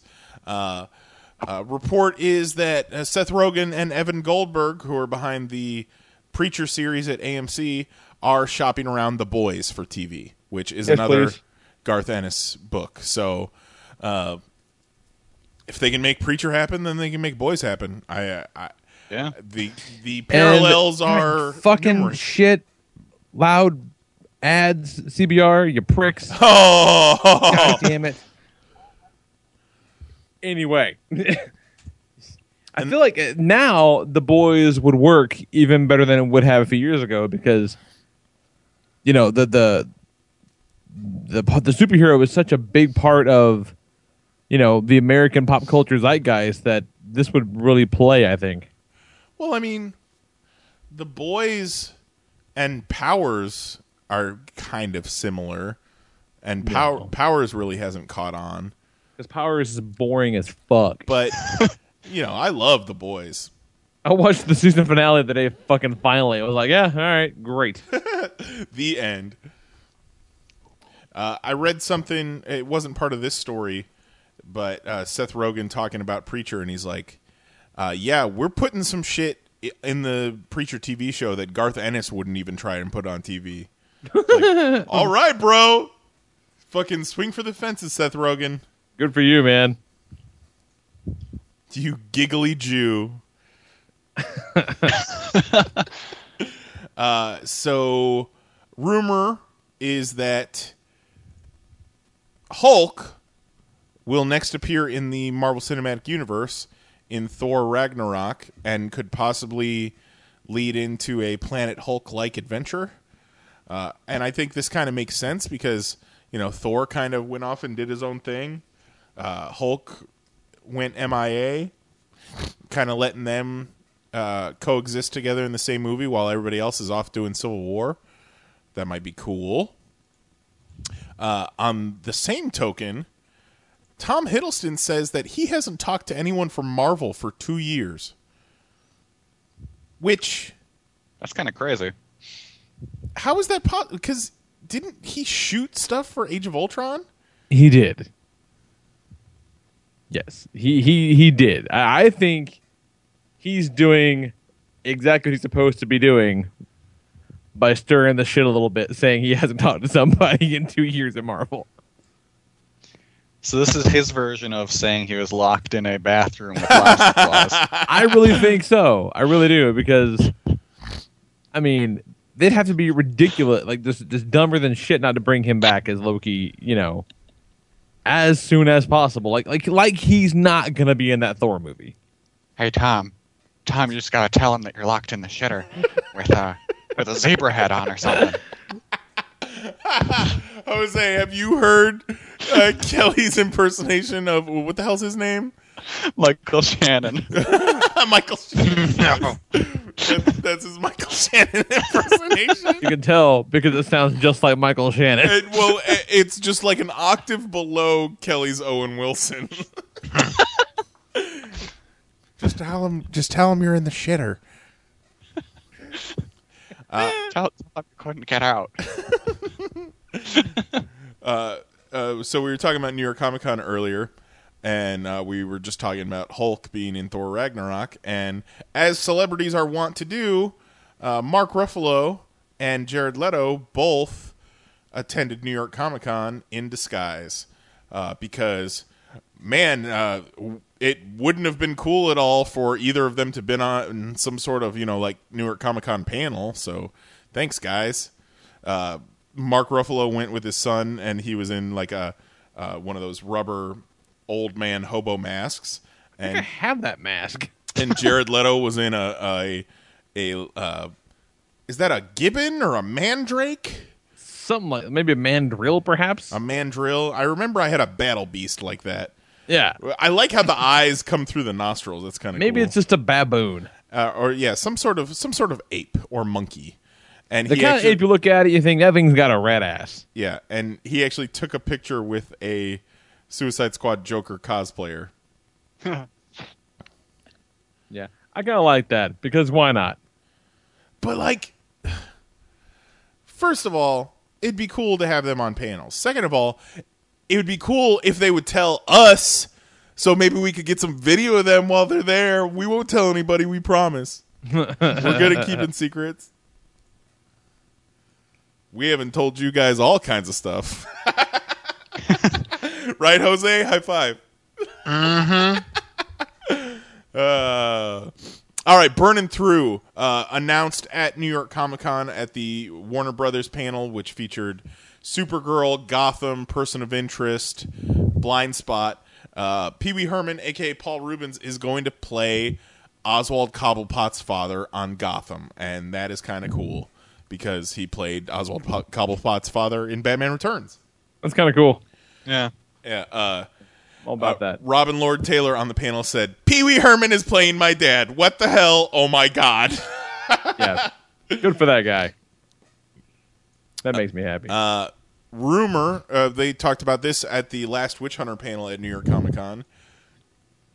Vin Diesel talking about the possibility of him playing Black Bolt in Inhumans, because I would be really okay with, honestly. Yeah, and into that. It makes it's cool because, you know, for Groot he's the voice, for Black Bolt he has no voice, so you're essentially getting one whole performance out of Vin Diesel. Yeah, I think that's kind of cool.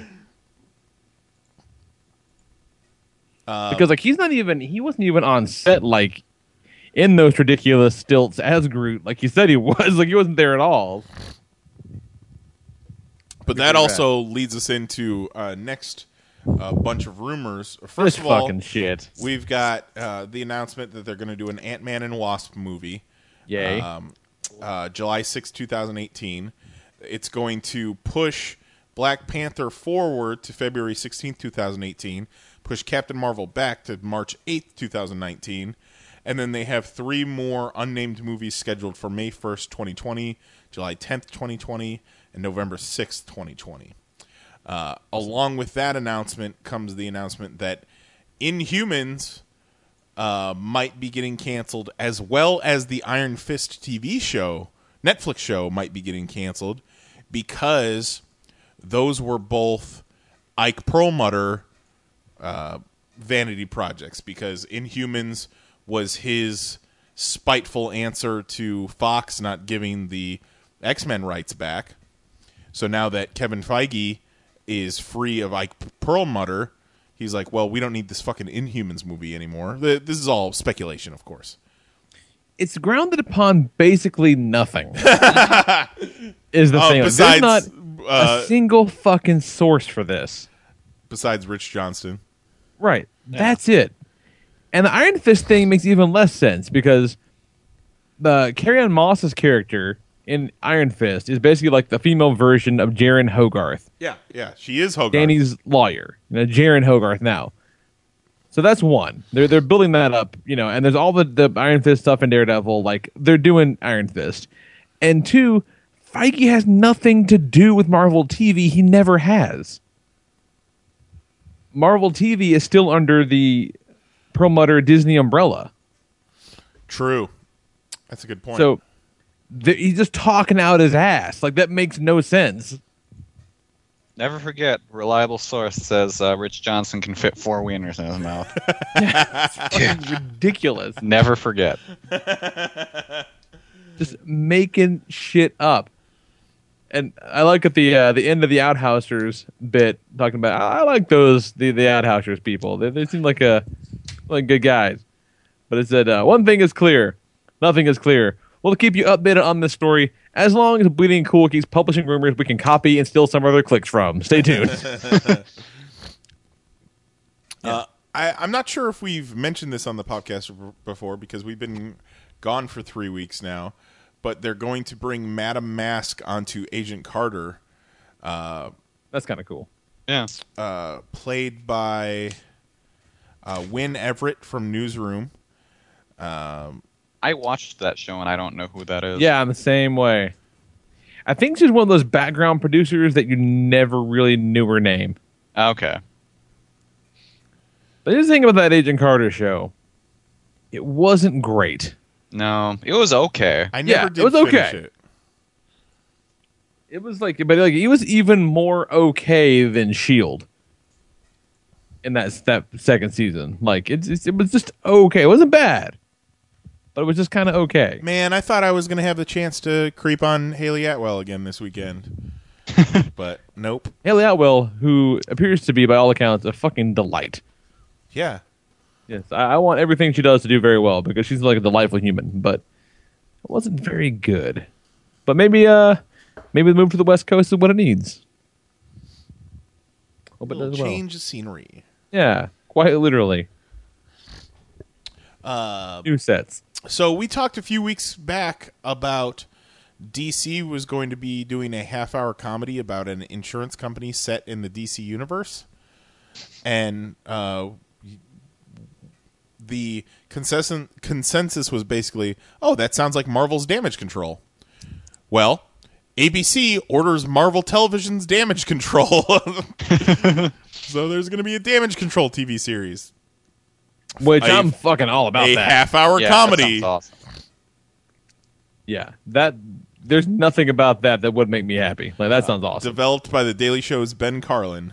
And Rob called this shit 2 years ago. Yeah. Yeah. It's a very solid idea for TV. Yes, please. All of that. And then finally. The last 2 weeks we were doing the show, we were pretty regularly talking about sexual harassment in the comics industry. And I believe it was Jason Nyze who said, fucking name some names. Some fucking names. And some names have been named. Most notably, Dark Horse editor Scott Alley named in latest And we comics. Called it. Sexual. Scott Snyder on the top of that list. Over at Graphic Policy, Janelle Aslan published a report claiming that former Dark Horse editor-in-chief and current senior executive editor Scott Alley was the perpetrator of sexual harassment against comic book writer Joe Harris. And apparently Alley grabbed Joe Harris by his dick at San Diego Comic Con this year and started drunkenly whispering in his ear. And this guy, Scott Alley, has a history of not only drunkenly blackout groping people, but biting and licking faces. He's and a shit. Fucking biter. You know what I gotta say to this is I've seen this guy at conventions for, you know, the past 5-6 years we've been doing this, and boy, oh boy. Always thought he looked kind of like a sexual offender. Nothing like and some now, fucking... This story broke, especially the part where you're talking about, like, you know, a guy grabbing his dick and, like, I really feel like I heard this story before. Like, this sounds really, really familiar. And, you know, it's possible that, you know, then it was unnamed editor and now it's Scott Alley. But it sounded very, very... familiar, and not like an "oh, this is bullshit" way, but just like I fucking feel like this. It's so strange that I really think I've heard it before, but maybe now they're doing the name and names, which is awesome. You know, they fucking should. Do you think his hair is naturally like that, or he gets a perm? It looks fucking ridiculous. I don't know. Like I stare at the Retailers Summit. I stared at his hair, trying to figure out what makes it happen. Kind of like when they took all those VHS tapes and made that wig for Undertaker back in the day. What? I felt like when Undertaker came back to fight somebody at WrestleMania, they put this really ridiculous wig on that looks like it was made out of VHS cassette tape. Oh, it was. So he wore the wig for like a week or two before they did the whole angle where he shaved his head. They did a vignette of him shaving his head, quote unquote, and he came out with his actual bald ass head. Do you, Undertaker? But anyway, I don't want to make any assumptions, but we may know people who have recently worked at Dark Horse Comics that have recently left Dark Horse Comics, and right. You might speculate that maybe something like this is the cause. Yeah, because it's and we might know some people, and then we might also not know some more people that also left Dark Horse Comics. Like, there was kind of exodus up there, and like you hear shit about. You know, this article doesn't mention it, but they talk about how, you know, there were, you know, like internal things and even like, you know, promos for like when they'd write copy for, you know, panels and shit like that. Like, oh, watch out, he's a biter. Haha, it's our editor, Scott Alley, whatever the fuck. And it's like, that's not okay. No. Like, they called him Bladey the Clown. Yes. Like, you know. That means they must have known it was happening enough to make an inside fucking joke about it. Yeah. That to me is like the most damning part of it. I think the one thing that's kind of being glossed over in all this is, yes, he was sexually harassing people, but it's clear that he has a problem. Oh, like an alcohol problem that needs to be fixed. Yeah, because like he needs to get help. 95% of the stories about, oh, yeah, he was blackout drunk. Yeah. And that's a fucking... Those are terrible things to say in that order. Yes. It's not great. And you know, and you're right. Like, and that part of it does sort of, you know, take some sting out of the fuck this guy department because he clearly does have a problem. Because they even said it at one point in the article, I think they even talk where he quit drinking for a while and was okay. And then he relapsed within the past, like, couple years. I do find it funny that we're talking about people need to start naming names. And then finally a name gets named, and it's because the guy assaulted another dude. Right? Yeah. Yeah, I wasn't expecting Joe Harris to be the guy to name a name. Yeah, and then maybe, you know, one is the right thing to do. It's good for that guy. But, I mean, maybe he felt like, you know, he wasn't going to face the same level of, you know, stigmatization and shit like that that a woman might. Right. Probably not. Right, yeah. Yeah, probably that's a very good point. And he probably won't. No. You know, realistically, he probably won't. But Dark Horse's response to the whole thing was really kind of shitty and half-assed, and, you know, talks about, it's copied and pasted a whole bunch of like HR policies and put them online or whatever. It's like, yeah, okay, that's fine, but you call him Bobby the Clown. Well, and like part of the Dark Horse press release said something to the effect of, you know, we're going to make sure that stuff like this doesn't make the press anymore. Like, we're gonna do a better job at sweeping it under the rug. Yeah, you're not wrong about that. That was definitely the vibe. Who was the? What was her name?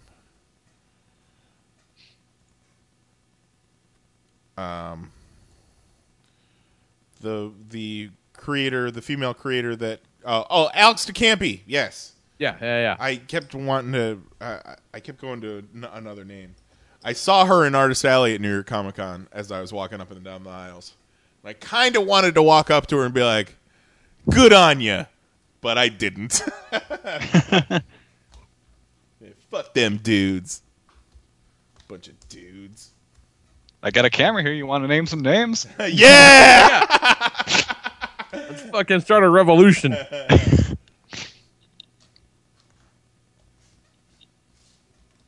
Awesome. Hey, but, you know, progress, as of right now, as of press time, I have not seen any reports about harassment at New York Comic Con. No. Which, again, and this is not an indictment upon the convention or anything, but you get enough people together, and so shit's bound to happen. And the fact we heard anything about it yet is wonderful. Did you guys hear about the Magic the Gathering card binder thing that happened at New York Comic Con? No. So a dude lost his binder full of Magic the Gathering cards, which could be a very big deal. The binder's value was $60,000. Woo! Some kid found it and returned it to him. Oh, wow. Yeah. That is a feel-good story. Yeah, it is. Holy shit. $60,000. Yeah. For cardboard. Because nerds are fucking dumb. And I put myself in that blanket as well. Crazy town. All right, well, that's the news, man. Good on you, Joe Harris. Oh, well, since we're done with the news. Wow. Infotainment. Thank you very much. Yay! $6,000. Jesus Christ. That shit is bonkers. Yeah. Oh, wait until that Pepsi Perfect goes to $6,000. There is no way in hell I would actively keep a bottled soda that I know I could get $200 for. Oh no. There's no fucking way. I could see some reasons why. Look, I love Back to the Future, but I also love $200. Okay, well, say. Yeah, you're right. Because all I'm gonna do is turn that around and buy other shit with it. Yeah, say someone really wanted one, and they got it. And say also they weren't supposed to get it, and the person that got them for them wasn't supposed to get it.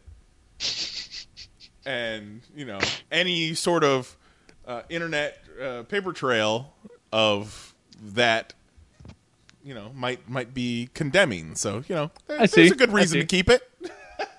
Speaking purely in the hypothetical. I understand. I completely understand. So comics. Look at all these comic books and the ink comes off on your hands. Every time you turn a page, you have to wash your hands. So the first batch of the all-new, all-different Marvel books came out, despite Secret Wars being 2 or 3 issues back behind. Oh, my God. 2 or 3? So right now, Secret Wars 9 is slated to release on December 23rd. There's no way. No, we'll see if that happens, but I'm thinking it's going to be well into the new year before Secret Wars ends. Yeah. But, I mean, to a degree, the ending of it is moot anyway, because you know it's going to end, we know they're going to change shit, and then the time jump really negates the ending completely. Yep. Like, because, you know, the time jump, they can do whatever the hell they want to, regardless of how Secret Wars ends. It really doesn't matter, because they're setting the stage so new and different that it's completely irrelevant, which I guess is the way to do it. You know, like, as far as that goes, they did all right. But, you know, they had some really good books come out this week, which we'll talk about. But then they also released not 1, not 2, but technically 3 preview books. They did, all at $5.99 cover price. Yes, they did the all new, all different .1, which is framed around fucking the Maestro, which last time I saw him, because I read the fucking book, he was trapped in front of the Destroyer in a fantasy land where he was the ruler of Battleworld, although he's in Secret Wars number 6 that not doing that, so good job editorial, and fuck me for reading that Maestro book, apparently. But it shows like some Carnage pages, and what the fuck else? I think the Rocket Raccoon stuff is in there, and then... Yeah. Daredevil was in there. And that wasn't great. I thought it was okay. Maybe I think Inhumans and like so just a really unrelated like hodgepodge of fucking things, you know, all framed around this contest of champions thing that they want you to buy. That's like I believe based on this fucking like mobile game they have. Yeah, I read that Contest of Champions book. It was weird, but it wasn't weird enough for me to want to keep reading it. Yeah, no. Like, there was 2 stories. The first was about a British version of The Punisher, and the second one was about some, like, French superhero called the Guillotine. Yeah, no way. Yeah, it was weird. But, again, not enough that I'm like, oh, this was fun weird. I want to keep reading this, so I'm out after the first issue. Yeah, there is a really delicate balance of weird you have to strike. Yeah. Because you also don't want to be too weird either. Yeah. And then Avengers number 0 has a pretty rad frame of the Squadron Supreme. And it's, you know, it's the Max version of Nighthawk, the Hyperion that's been running around with the Avengers for a little while, I think it's Classic Zarda, maybe. And I think it's Max Speed Guy, Blur, I think. And I'm not sure where this Dr. Spectrum is from. Do you know? No. I think that one might be new. I honestly wouldn't be surprised if it's from the Battleworld version. Could be, yeah. Or no, I think that's the classic version, I think. Oh. Or, I mean, I think maybe she was she on that team that the Avengers killed because they were genocidal maniacs? That could be. That might be where. But at any rate, it you know, they set up, you know, all the Avengers books, basically. You know, the idea is that the Squadron Supreme are talking about, you know, hey, we might need to be ready to fight the Avengers. Oh, hey, these are the teams. Hooray. And, you know, it's kind of a mixed bag. Like, I like the look on the new Avengers book probably looks the most interesting of all those. I'm kind of excited for the Ultimates book. Yeah, that one I think strikes that balance. That team is just weird enough. Yeah. That I really want to see what they do. Yeah, I think you're right. And especially that they're going to go fight Galactus, it seems. Yeah. Or he's going to be on the team. I'm still not sure. Yeah, that's a good point. Yeah, that's an interesting one that I kind of want to see how that one goes. And it's got Kenneth Rocaford art. So. Yeah, and it looks fucking awesome. Yeah, it looks great. Yeah, all the stuff in Miss America looked amazing. And then the other one, they fucking snuck in on you yeah. was Amazing Spider-Man. Like, and I remember, you know, seeing all the stuff. Like, oh, Amazing Spider-Man is going to be a huge issue, you know, oversized. Whatever. Great, cool. But, like, you know, it's basically a standard Spider-Man issue worth of Spider-Man story, and the rest of it is just fucking previews. Now, that said, Amazing Spider-Man #1 is really fucking cool. Like, I'm all about the, you know, globe, you know, the globe-trotting, you know, Spider-Man, you know, the Peter Parker Industries in China. I'm all about all that shit. That stuff's pretty fucking rad. I like all that. I thought it looked really great. I like that he's got, you know, Hobie Brown and Spider-Man, like, you know, keeping up appearances for him back in the back in California, whatever. All that shit is great. I got no problem with any of that at all. That's wonderful. It's a lot of fun. Still don't know why his chest glows green, though. I don't care. Yeah, that's weird. It reminds me of that time when Batman had that fucking tap light on his chest. Yeah. You hide in the shadows. Quit putting lights on you. That was that Flashpoint Batman? No, it was when that brief period where after Bruce Wayne came back, so both Dick and Bruce were Batmans. Yeah, it's Batman Inc. Right. Yeah. And so the Bruce Wayne Batman had the tap light on his chest, which is a really dumb thing for Batman to have. I don't understand, like, at all. Yeah, it's kind of funny because these are actually the Batman Inc. story and then the current Spider-Man story are actually very similar. You know, it kind of is, now that you mention it. Because it's not like he's going to give fucking what's-his-nuts, Spider-Man 2099, give him a fucking gig. Yeah. And Miles Morales, I think, is going to be involved in some capacity with the Parker Industries in New York. So you're not wrong. But I loved the Spider-Woman bit. I like that a lot. I'm really hyped for this Web Warriors book. I like the direction that seems they're taking Silk in, where she's now working for the Black Cat. Yeah. Because I like that Silk book a lot. Yeah. I mean, really, all these Spider-Man books I've really enjoyed for months now. And this is like one of the few little bits here, like the last page reveal, like shows that guy Regent. Yeah. I believe they created for that Renew Your Vows book, right? I think so, unless he popped up in like some weird Web of Spider-Man story in one issue at some point that I've just never read. Not a familiar thing, yeah.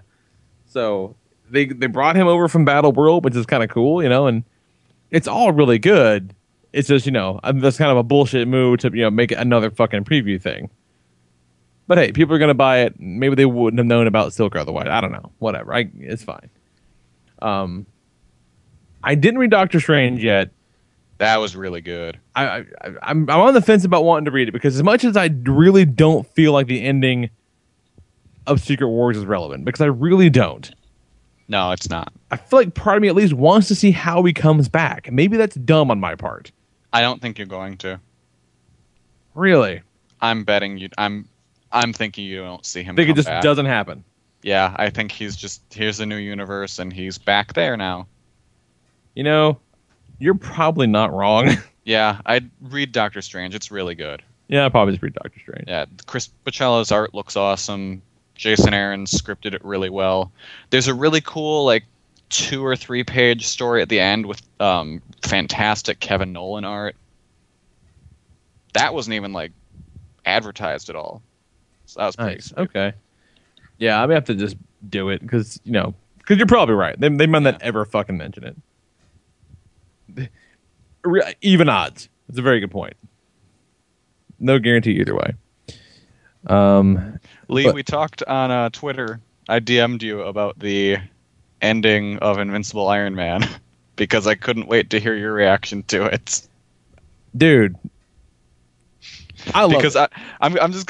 We got 2 copies at work. All stores got 2 copies a week ahead of time, so I was able to read it a week ahead. As soon as I read it, I was like, this is going to make me laugh. I want to hear what Lee has to say about this when it happens. Yeah. Okay. So for weeks now, it's all been like, okay, no matter what else happens, it's not going to spoil the end of Secret Wars, you guys. Nothing we do is going to spoil the end of Secret Wars, which, again, way to just make the end of Secret Wars sound irrelevant. Okay. Mm-hmm. But at the end of Invincible Iron Man #1, spoilers, Iron Man, Tony Stark, comes face to face with a perfectly Europeanly dashing, unfucked-faced Victor Von Doom in the rubble of Castle Doom. He does have a little scar on his face. It's I like suppose either you're right. Yeah, look at that. Right, he does. Yeah. Yeah, it's like right under or right above his eye. I can't remember which. Yeah. So he's still not perfect, which I do enjoy that. Yeah. But yeah. So there goes my theory that Secret Wars is Hickman's big Doctor Doom the End story. Which I'm really glad about because I fucking love Doctor Doom. But the Iron Man issue itself is really, really good. I liked it a lot. I went in not expecting much. Like, remember a couple months back I made that list of the... Mm-hmm, yeah. It ranked in at like back 40s or so. Like, I was not thrilled for this one at all. I really enjoyed it. It looks fucking great. Yeah, David Marquez is... Jesus Christ. Yeah. I'd never seen his work prior to this. Yeah, it's some next level shit, man. The page layouts are really cool. And you mentioned it in the review you wrote about how, like, you know, the characters act. You know, the faces really, really go to work in here. Yeah. And, like, I love the bit where he's got the biologist up there on the roof and talking about how, like, you know, oh, you know, if you really want to impress me, you do something. She's like, have Thor show up. He was like, really? And fucking here comes Thor, and Tony's giving her the fucking neck cut symbol, like, fuck away. And then she flies away, like, in the third panel. It's really fucking fun. All the while in the foreground, like, you know, the chick, her face is, she's acting her ass off. It's really, really good. And then I mentioned that on Twitter, but the new armor basically turns Tony into a Power Ranger. Mm-hmm. In, like, a really fucking fun way. Like, he has, like, the fucking wrist-activated morpher thing, and the new armor gives him access to all the powers of all his previous armor, so he's like a fucking Megaforce Power Ranger. In the coolest way. And I like the new armor look. I really want to see more about how it works and what it does. I think it's fucking cool. I like it a lot. You're right. You mentioned, you know, he says it's a great face for the new Marvel. Like, I think it's awesome. Yeah, this is the book they were pushing, and they were right to do it. It's really good. Yeah, it's really fucking cool. I liked it a lot. It might be my favorite Bendis comic in quite a while. I think the Guardians launch I thought was really, really strong too. But that was a while ago now that you mention it. Yeah, that's a while ago. I kind of like his X-Men stuff, but I'm not a huge fan of it. Yeah, but yeah, that kind of goes for me. I'm not a huge X-Men fan anyway. Mm-hmm. And he did that thing that X-Men writers try to do where they just introduce a whole lot of new characters, and I just can't be bothered to give a fuck about a lot of them. I just can't. It's like Game of Thrones, but with mutants.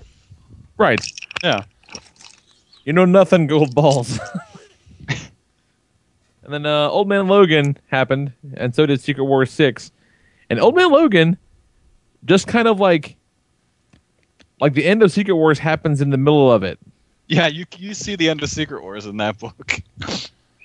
Like, he's meeting... I guess what... Is it ultimate end where the bulk of, like, the 616 heroes are? I think he's in... Like, the issue ends with him in what is now the current Marvel Universe. Right, but like, before that, it's, you know, it's clearly, like, you know, cosmic-powered Angel and, like, you know, the X-Men that we've been reading for a while, like... In the Ultimate Universe, I think. So is that what Ultimate End is? Is it them, like... Yeah, I think that's what that is, because I think that might be, like, the New York section of Right, Battle yeah, World. Yeah, right. Yeah, so in Old Man Logan, there's, you know, this double page spread. They're talking about, like, oh, hey, maybe this is the universe, you know, letting you do your thing, Logan. Maybe you're going to go and do...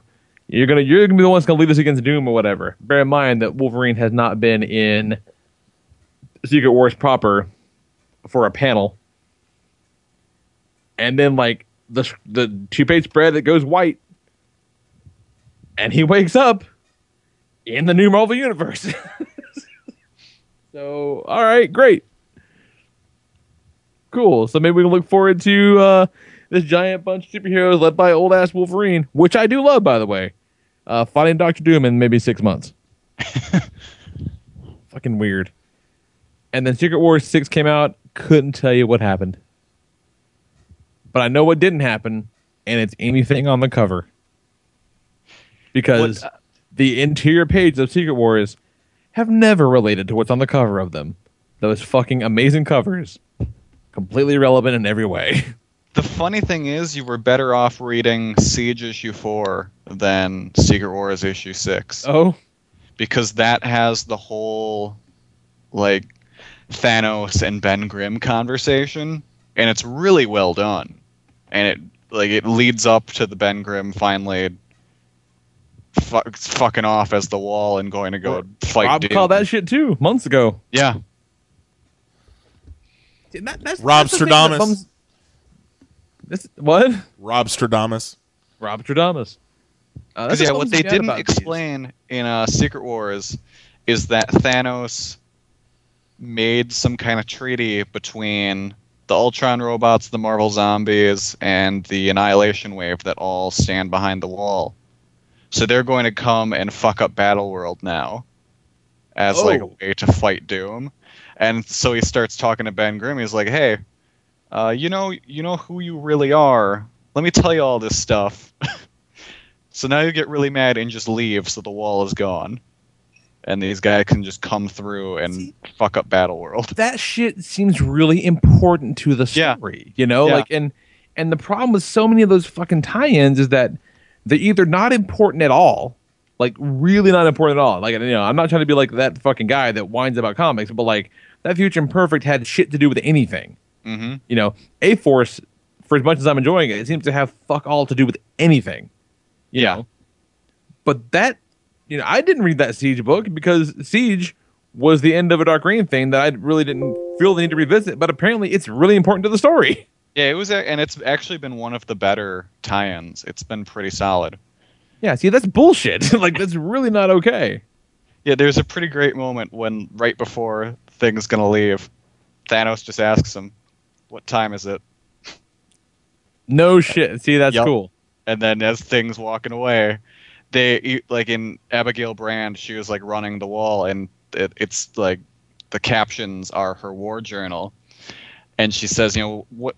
When he gets up as a giant, we couldn't really hear what he said because that wasn't made for our ears. And then they had some kind of translator tell her that he said it's clobbering time. That's fucking cool. Yeah, it was. That's awesome. Why the shit was that not in the book? That's crazy. It was like such a cool moment. I don't know why it wasn't in the main Secret Wars book. That's insane. Wow. That is really disappointing. That's. I wish I could have experienced that, but no. Because I didn't read all this fucking nonsense. That's where like it really pays to work in a comic shop. Right? I read a whole bunch of shit that I don't want to pay for. Yeah, I read a whole bunch of shit, okay? But I don't. You can't read all of it. And I made some poor choices in the Secret Wars shit. I will admit that freely. I made some poor choices. Jesus Christ. Fucking all of the Star Wars books came out, and I will not talk about them because that pisses me off. All of them at one time? That's bullshit. Oh, on your recommendation, I picked up the first trade of Darth Vader. It's cool. I liked it a lot. And then next time I went to work, I picked up the first trade of Star Wars. Yeah. So I guess I like Star Wars stuff now. Yeah, they're pretty good, man. They're really good. They're good stuff. It kind of goes with what you said. If the movies were like this, I would be way more into Star Wars. Yes, absolutely. Yes. They're fantastic. Let's talk a minute about Jughead number 1, you guys. Jughead number 1 was awesome. What the fuck is happening to me? I am actively excited more about these fucking Archie books than I am half of this all-new Marvel shit, because boy howdy, this Jughead book is a lot of fun. Like, when the new principal at Riverdale High institutes, like, he gets rid of real food in the cafeteria and puts, like, this, you know, basically like, you know, nutrient-rich gruel in the cafeteria.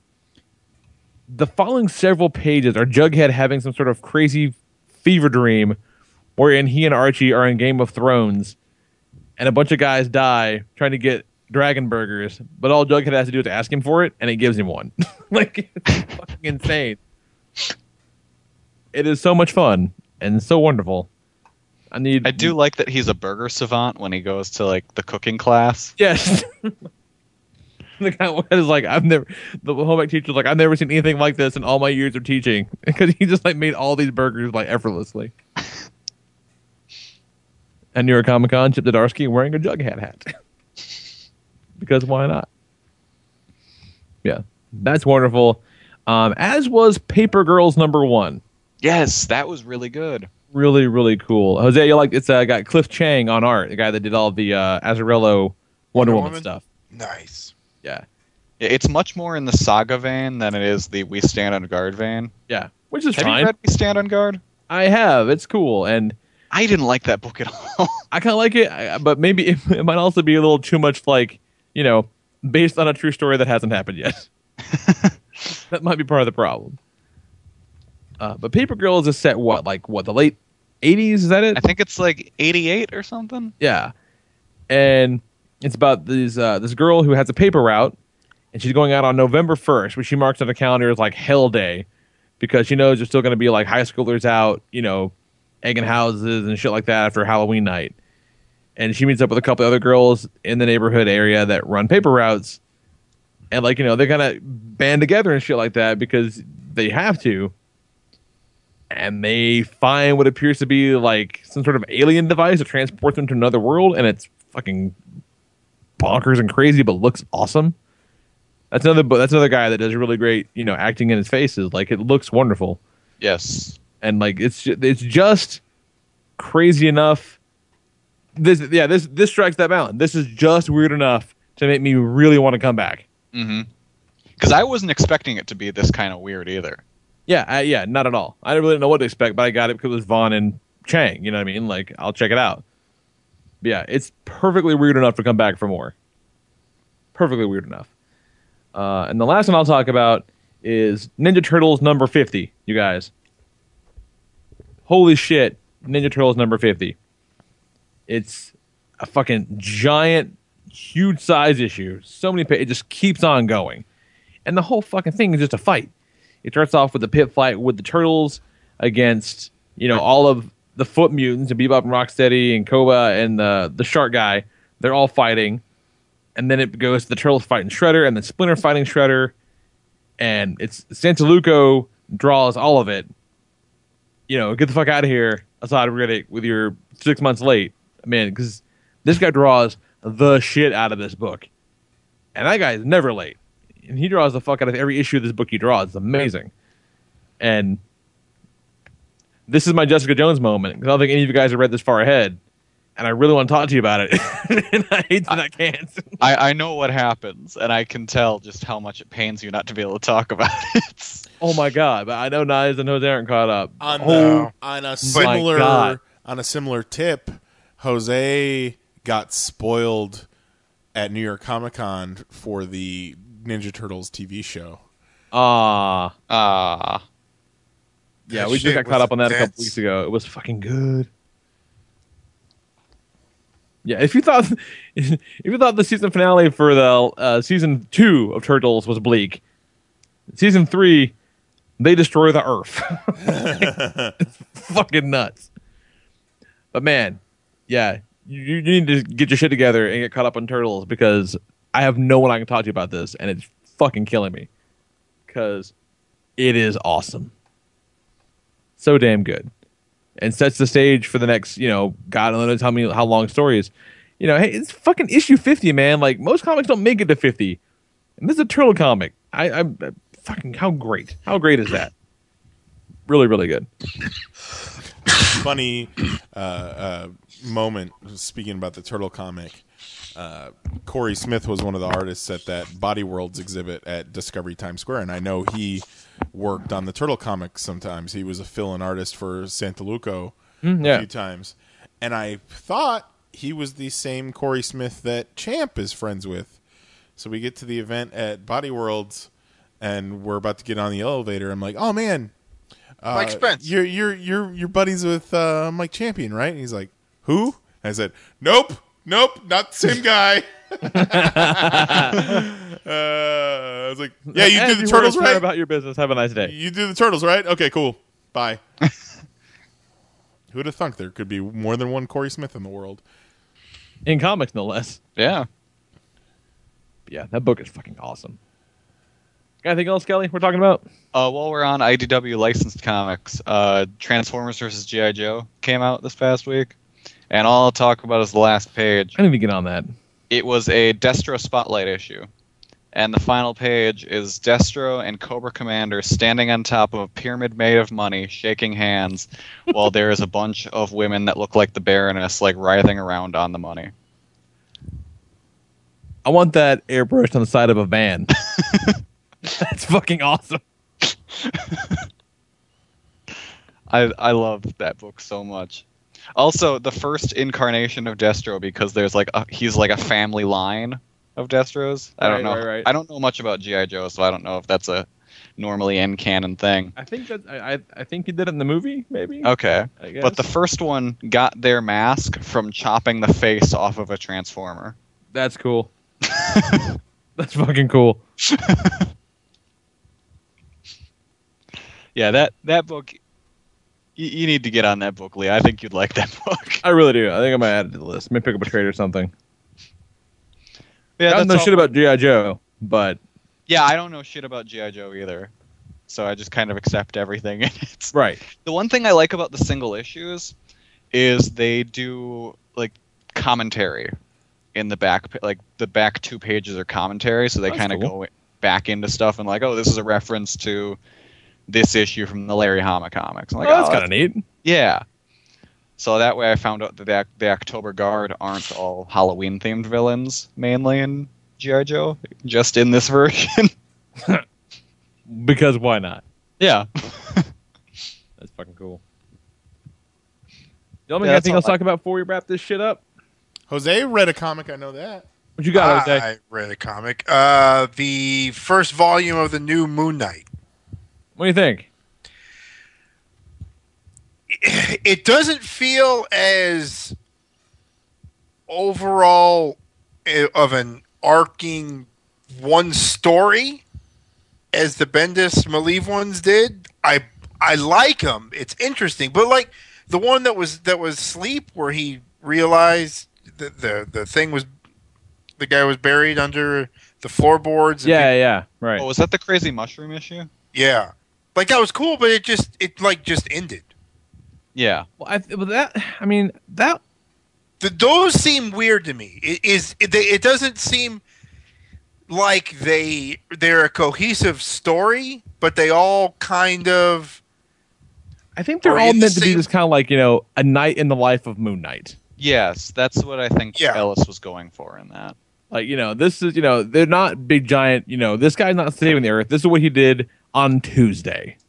Yeah. You know, and next time we'll see what happened on Thursday, you know, like, and I see what you're saying though, because they are very, very loosely connected. Yeah. I'm not saying that they're bad. They're good stories. It's just, I wasn't expecting that after reading the other one, you know what I mean? I do wish that he had picked up more on those threads of the split personality, like, you know, the different personas in his head. I wish they would have done more of that, because that was really interesting, and to just completely jettison that idea I thought was kind of a missed opportunity. Yeah. Yeah, I was very split on that book, because, like, story-wise, I liked half of the issues. Art-wise, they were all great.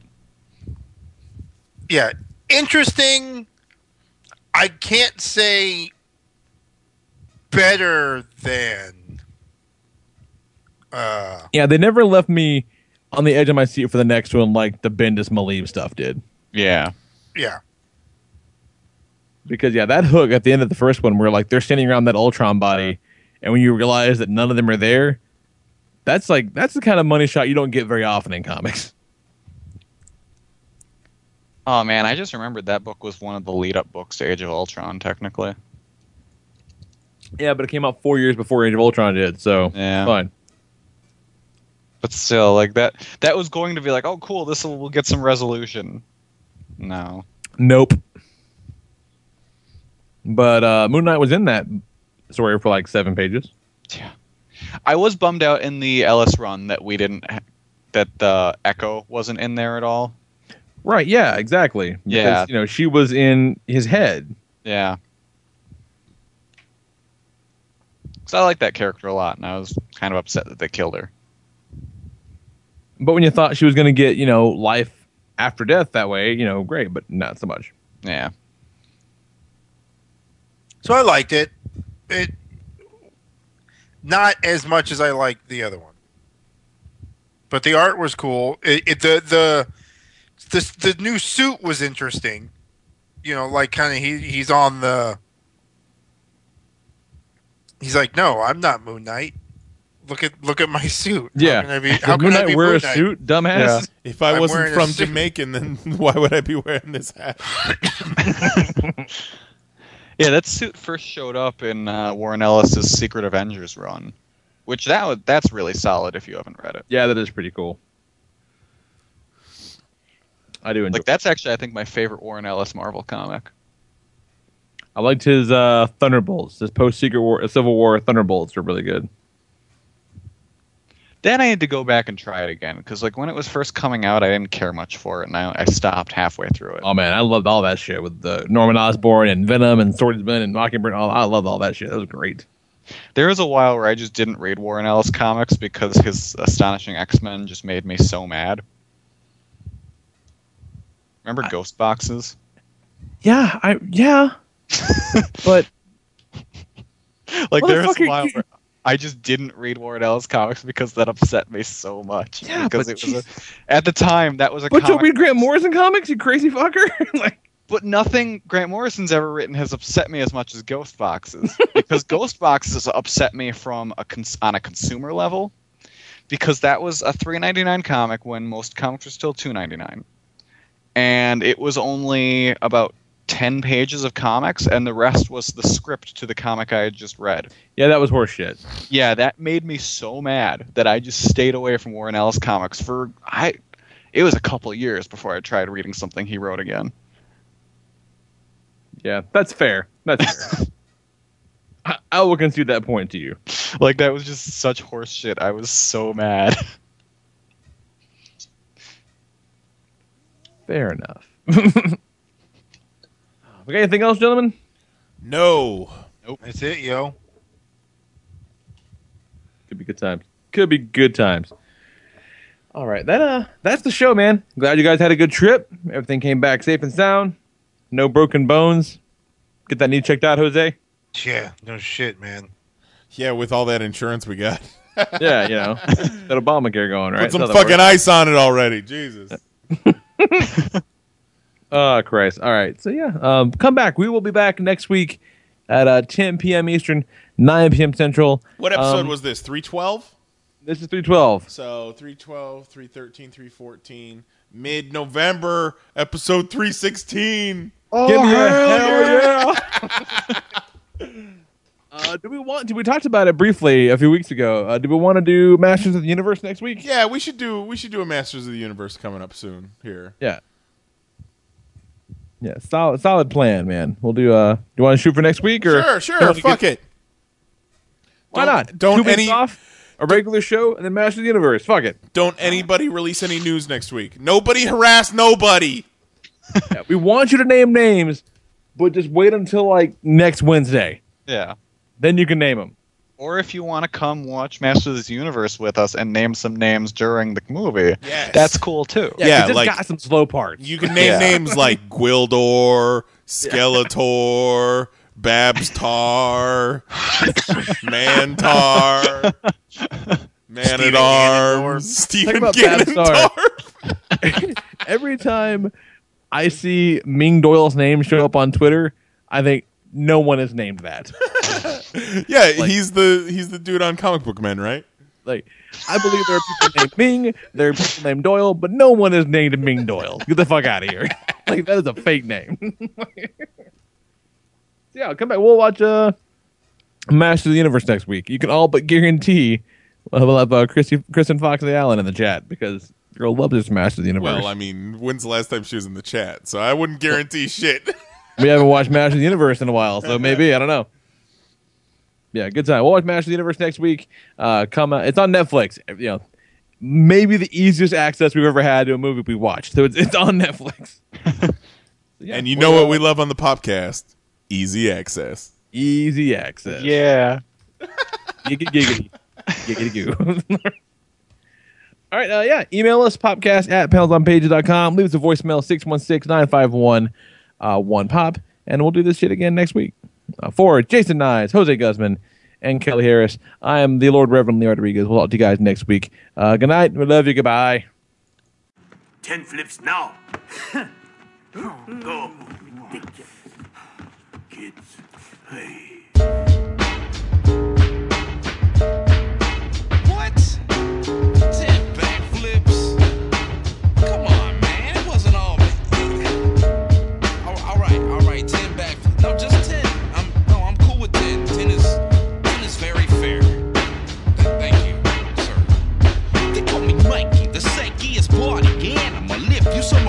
That's understandable. Some won't believe me when I say, but I swear I party harder than Andrew W.K. Hey, nobody even know about that. Most I ever talk to humans is on Xbox chat. And man, it's falling flat, this life in the sewer den. Pizza man get lost again. I spin nunchuck off the hip, and I'll bip you in the face if you start to slip. Do 10 backflips? I know, but I had to do something. He changed my show. Brothers always stretching, cramping my space, and I can't go out a day like cause we leaving no trace. So man, I fill my face with pizza, brain with comics, video game controllers. Yeah, I'm on it. Hashtag sewer life, so underground that we hardly see the light. Hashtag sewer life, with your no ninjas only roam at night. Hashtag sewer life, so underground that we hardly see the light. Hashtag sewer life, with your no ninjas only roam.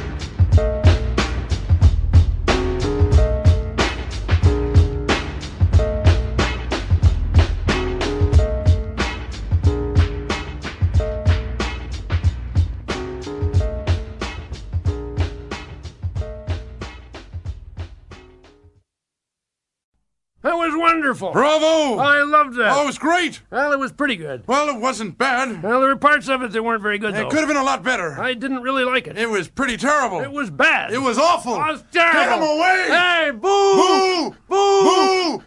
It is Ryan here, and I have a question for you. What do you do when you win? Like, are you a fist pumper? A woohooer, a hand clapper, a high fiver. I kind of like the high five, but if you want to hone in on those winning moves, check out Chumba Casino. At chumbacasino.com, choose from hundreds of social casino style games for your chance to redeem serious cash prizes. There are new game releases weekly, plus free daily bonuses. So don't wait. Start having the most fun ever at chumbacasino.com. No purchase necessary. VGW Group. Void where prohibited by law. See terms and conditions. 18+.